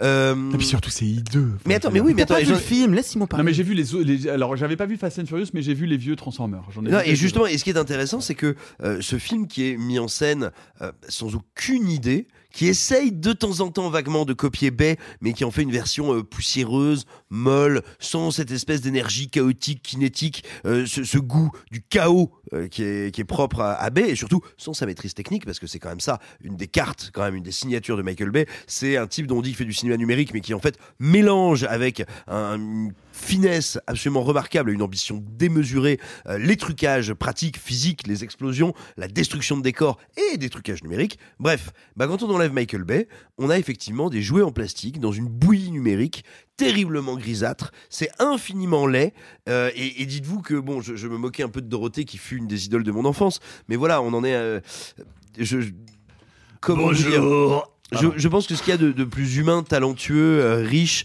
et profond dans le film, euh, c'est Mr. V. Je suis d'accord. C'est pardon, excuse-moi. attends, Euh, c'est Mr. Mr. V, euh, Mr. double V. un des personnages. Ouais. Et, euh, Mirage. Pardon. Mr. V, euh, Mr. V est Ouais, un Nico, alors, sérieux Ça, je le dis pour Nicolas et pour les gens qui ont son âge, c'est-à-dire 202 ans. Euh, Non, rappeur et humoriste qui a apparu sur YouTube et Instagram. un, un youtubeur slash humoriste slash rappeur euh, de grand talent. des, oui, un des premiers euh, de la clique. C'est un des tout premiers youtubeurs Cyprien à et avoir tout, quoi. percé, ouais. Ah non, mais absolument, et d'ailleurs. Cyprien, c'est l'anagramme de Cyprine. Ok. Mais, mais c'est c'est un Je des mecs pense les plus qu'il le drôles sait. d'internet, c'est Nico, sérieux? Non, vraiment, je ne savais pas qui c'est. Non, si, si, mais, mais, mais- et puis tu as tout Vous à fait raison. de- Est-ce que vous connaissez Michel Drucker? Oui. Ma Non, grand-mère mais il voulait le dire personnellement. Euh, Lui, il fait du vélo avec, si tu veux. Moi, c'est c'est- non, mais c'est mon frère cadet. Euh, non, non, mais en fait, tout simplement, et pour en finir là, oui, moi, c'était pas pour taper sur, euh, sur Mister V, effectivement, qui est, qui est plutôt, qui est un, un mec euh, qui est le plus doué des hommes sandwich de sa génération, d'assez loin. Euh, et vraiment, et, et tout simplement, d'ailleurs, on l'avait vu chez Bakri Jaoui, il était très très bon. Ouais. Bref, mais, mais ce que je veux dire, si tu veux, c'est que euh, quand je vais voir un Transformers avec Mister V dedans, J'attends pas grand chose en matière de cinéma. Bah, le seul truc qui pulse un peu, qui vit, c'est Mister V qui fait Euh, Coucou les gars, c'est moi, je suis dans un Transformers. Et tu Le seul dis truc qui vit, c'est Mr. V. C'est Eh oui. super, ça. Rien à voir avec Mister V. C'est donc, t'as pris, des- vraiment, t'as gagné du niveau depuis Cannes, je trouve, en termes d'humour. Oh, alors hein, moi je vais te parler de chaises pliantes et de chaises longues, ça va bien se passer. Euh, bref, que, que dire? Non mais vraiment, le film semble avoir été conçu pour montrer que euh, Michael Bay est un type qui est quand même assez passionnant, extrêmement doué, y compris dans ses films les plus faibles, hein, parce que le Transformers 4, euh, je veux dire, il renardait du fondement quand même. Le 5. Non, pardon, le 5, oui. je- je le toujours. 5 le Oui, pire. le, le 5, c'était très compliqué.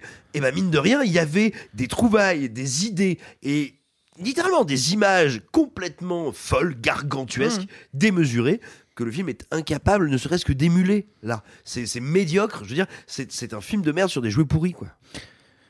Alors moi, je vais dire, euh, avant de te laisser parler Arthur, je- moi il y a un truc vraiment qui est une déception parce que Transformers, ça fait partie euh, des, enfin, des dessins animés de, de- de mon enfance et il y avait quand même un truc puisque j'avais des jouets et c'était très très jouissif de transformer un camion en robot, une voiture en robot, etc.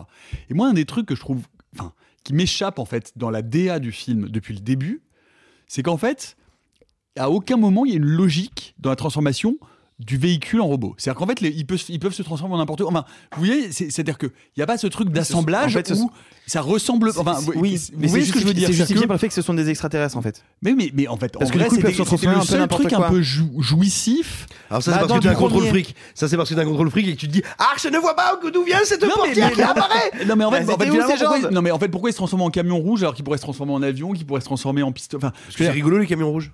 Non mais vous voyez, il y y y a pas, il y a, enfin, je sais pas, il y a plus de logique dans la transformation et je trouve ça nul. Bref, Bah, en fait, on comprend dans- à la fin de Bumblebee qu'en fait, ils peuvent choisir sur quoi ils, se- ils se transforment. Ce qui n'a aucun sens parce que du coup, euh, au début de Bumblebee, ça se passe euh, Même- euh, avant qu'ils arrivent sur Terre et du coup, ils sont déjà en forme de voiture Mais humaine. même la décomposition de la transformation est pas fun. Ah, ça, je suis si, pas tout à je suis fait d'accord. Non. Ah, ça, je suis pas C'est un des rares trucs où, en fait, je- donc, je vais, j'ai j'ai plein de trucs à dire sur le film étrangement. Euh, premièrement, Et ensuite, on parlera des J'ai maîtres de fait- l'univers parce que j'adore Evelyn, qui était la méchante, qui s'appelait Evelyn en anglais, mais Oui. ils l'ont appelée Evelyn. Et je trouve que Evelyn. Bon, bref, pardon. Vas-y, je t'en prie. plusieurs choses à dire. Euh, la première, c'est que j'ai fait une, une euh, Arthur Sios. Tu sais quoi, je vais parler de moi à la troisième personne. J'ai fait une Arthur Sios. Je n'avais vu aucun Transformers avant celui-là. J'ai fait, Oh je ne peux pas. Ah, je ne peux pas arriver d'un point de vue. Mais, mais, mais, mais t'avais vu des films avant le podcast? Je veux dire, de... Non, mais Dark Side, Dark Side of the Moon, t'as vu ça? C'est cette, cette Ouais, bon, catastrophe. maintenant. 3, il est trop bien le 3. C'est objectivement des meilleurs le 3. Oh la catastrophe. Moi, Ah c'est vrai non, Putain, le avec les mecs pire- qui font du best jump dans Non, la le ville, pire- le pire- l'immeuble le qui pire- s'écroule, le verre géant. Le alors, pire, c'est le 5 et le 2, en vrai. Mais, euh, mais alors, du coup, ce qui est intéressant, c'est que moi, je regarde Megan ça, Fox et il y a des trucs que je, re- que- qui me sautent aux yeux. Premièrement, c'est des films qui ont vieilli sur le fond, mais pas sur la forme. C'est-à-dire que, effectivement, le, re- le, le male gaze autour de Megan Fox Mais tu est rigoles, c'est hardcore. odieux, mais c'était des, Hardcore. mais c'est, mais Sauf Arthur, que- c'était déjà odieux à l'époque. Oui, oui, c'était Ah déjà critiqué à déjà l'époque. odieux à l'époque. Aucun souci. Par contre, il y a un truc qui est fou, c'est que les trois premiers films sont tournés en 35 mm, et ça se voit. Il y a un grain. Et malgré tout, l'intégration des effets spéciaux sont incroyables. Mais vraiment, l'intégration est j'ai même envie de te dire, l'intégration des effets spéciaux est bonne. Précisément parce que usage de la pellicule. Ah ouais Bah oui, bah, Mais- en fait, euh, tu peux faire le test avec à peu près n'importe quel film sorti dans les années 80 ou 90, c'est-à-dire à l'époque où les incrustations, déjà, pour la plupart, sont pas numériques, c'est des incrustations de transparence. Tu regardes le film en copie 35 au cinéma, tu vois que du feu. Tu regardes le film chez toi en Blu-ray 4K, c'est dur. Il y a euh, la, euh, la scène d'ouverture de E.T., la toute dernière, le tout dernier plan, c'est une incrustation de silhouette devant la ville. En 35 mm, c'est imparable. En Blu-ray, c'est hideux. Parce que le numérique, comme c'est beaucoup plus défini, beaucoup plus net, bah en fait, du coup, Ouais. la différence de texture entre l'avant-plan et Mm. l'arrière-plan, tu le vois tout de suite. Mais ça, ça, ça, Michael c'est- Bay ça, c'est- utilisait le 35 pour ça. Oui, mais tu vois, C'est, hyper vrai, c'est hyper, le- l'incrustation numérique. c'est hyper vrai dans Ghoulies 2. Ah ouais? Dans quoi, Ghoulies 2 Vous avez jamais vu Ghoulies? Non, laisse, laisse, laisse, laisse, laisse. Chut, leur dis pas. Bref. Allez-y, continuez. La Non, mais du des coup- toilettes par, par pure honn- honnêteté, honnêteté intellectuelle, je les ai vus sur Netflix, sur ma télé, tu vois. Et il y a un, un constat Eh ben, qui est bravo. dingue, Eh c'est ben, que bravo. dès que La il Y. a Voilà, des effets spéciaux ça. qui intègrent les humains, genre Shia LaBeouf qui est euh, transporté autour, d'un- c'est horrible. Mais par contre, le reste du film, on est en 2006, on est en 2009 sur les deux premiers, les effets spéciaux sont plus beaux que sur les derniers Marvel. Ah ouais, non, non, ah, en dehors des gardiens. c'est dernier Marvel, de toute façon. Oui, mais c'est fou de se dire qu'il y a repensons 15 à l'œil ans. de Doctor Strange à la fin Oui, du Doctor mais du Strange coup, 2. c'est ça que je dis, c'est que c'est fou de se dire on a qu'il y a l'impression 15 d'être dans ans. les Teletubbies avec le bébé dans le soleil, quoi. Mais c'est ça qui est fou, c'est de se dire qu'il y a 15 ans, vous avez des spéciaux qui ont bien vieilli. Et puis d'un seul coup, Mais moi aussi, regarde, va lâcher euh, le 35 mm. Il y a 15 ans, j'avais et, le même et âge. depuis, les effets spéciaux sont quand même un peu moins solides. Euh, Il y a un truc quand même malgré tout à dire sur le film, parce que si on parle un petit peu du fond, euh, bah, moi j'étais assez surpris de Bumblebee.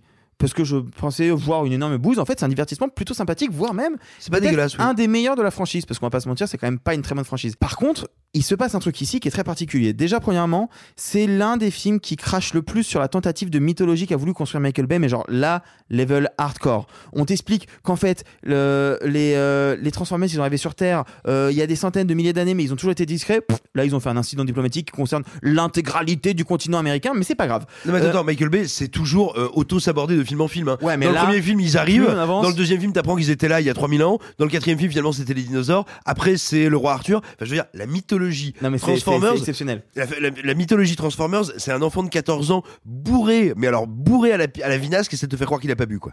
C'est Moi, vraiment j'ai- Bourré, bourré au quaalude. J'ai j'ai plusieurs problèmes. Donc j'ai celui-là. Le deuxième problème que j'ai, c'est que euh, il essaye de faire un peu du pied aux deux premiers en reprenant des éléments un peu type Indiana Jones que faisait le 2 et en reprenant la volonté d'introduire des personnages.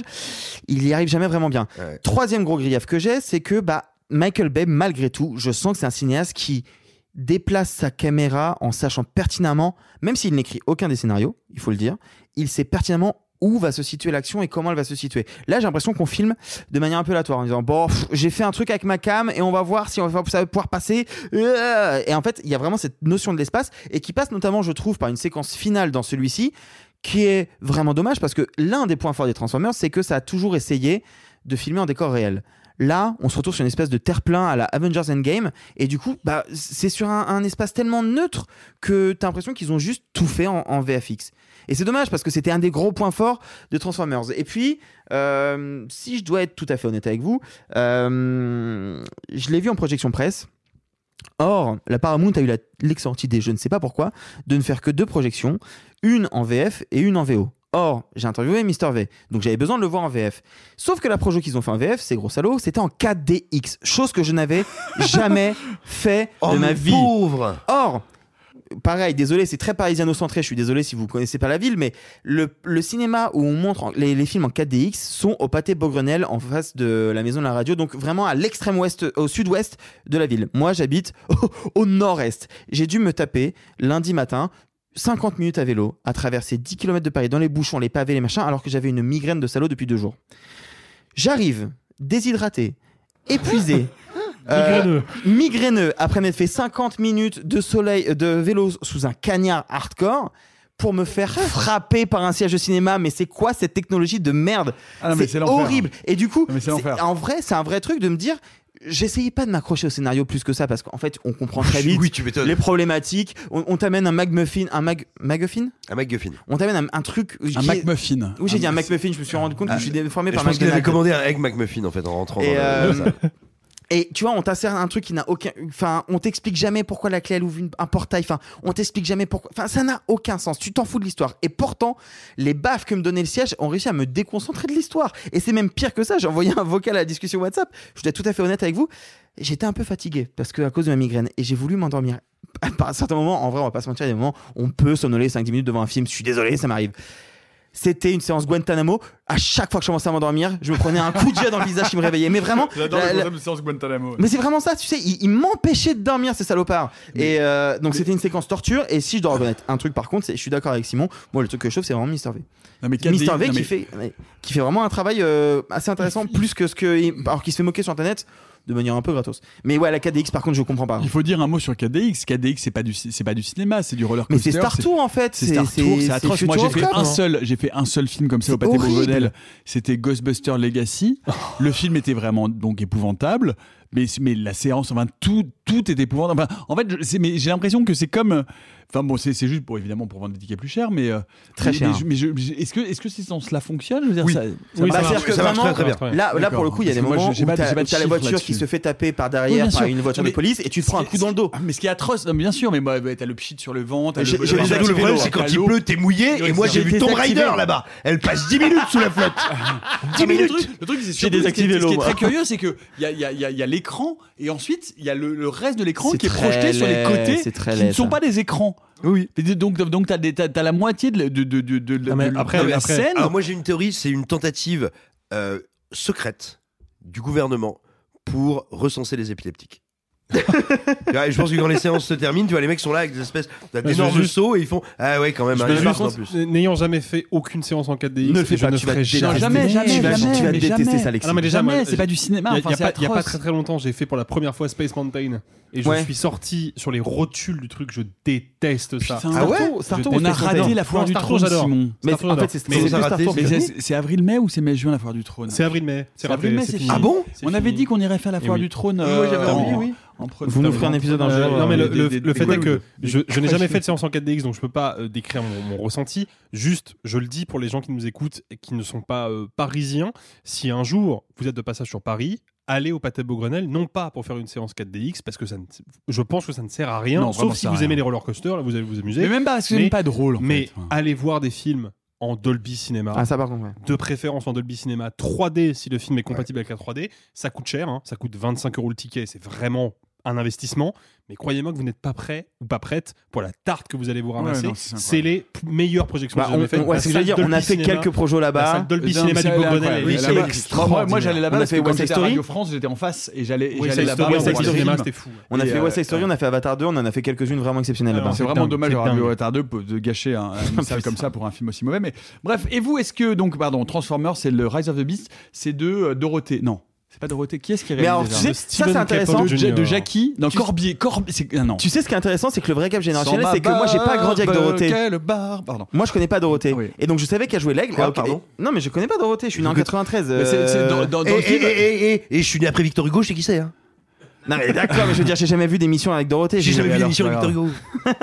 Moi j'en vois le film, je ne reconnais pas sa voix, Dorothée, c'est facile, c'est. euh, c'est la voix qui parle comme ça. Mais, mais Et ben je trouve que l'aigle, je trouve que l'aigle Transformers, il a pas cette voix-là dans le film. Bon, bref.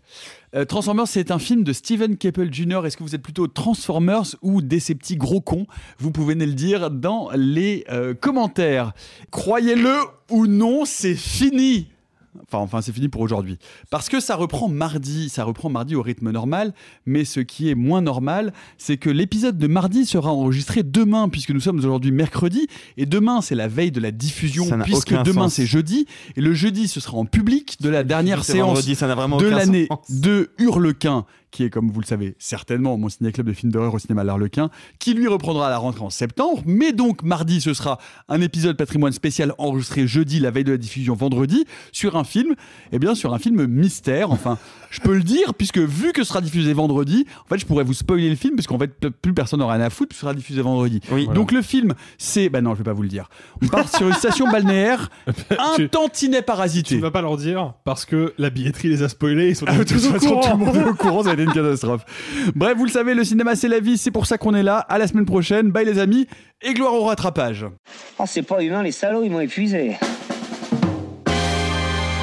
Au quatrième stop, il sera exactement 0h13 minutes. Oh la vache Moi je vais être en retard au lycée Oh, bah dis donc, t'es bien pressé, toi, ce soir. Ceux qui sont encore vivants, profitez-en pour le rester, allez-vous-en Arrivederci e buon viaggio Messieurs, il n'est de bonne société qui ne se quitte.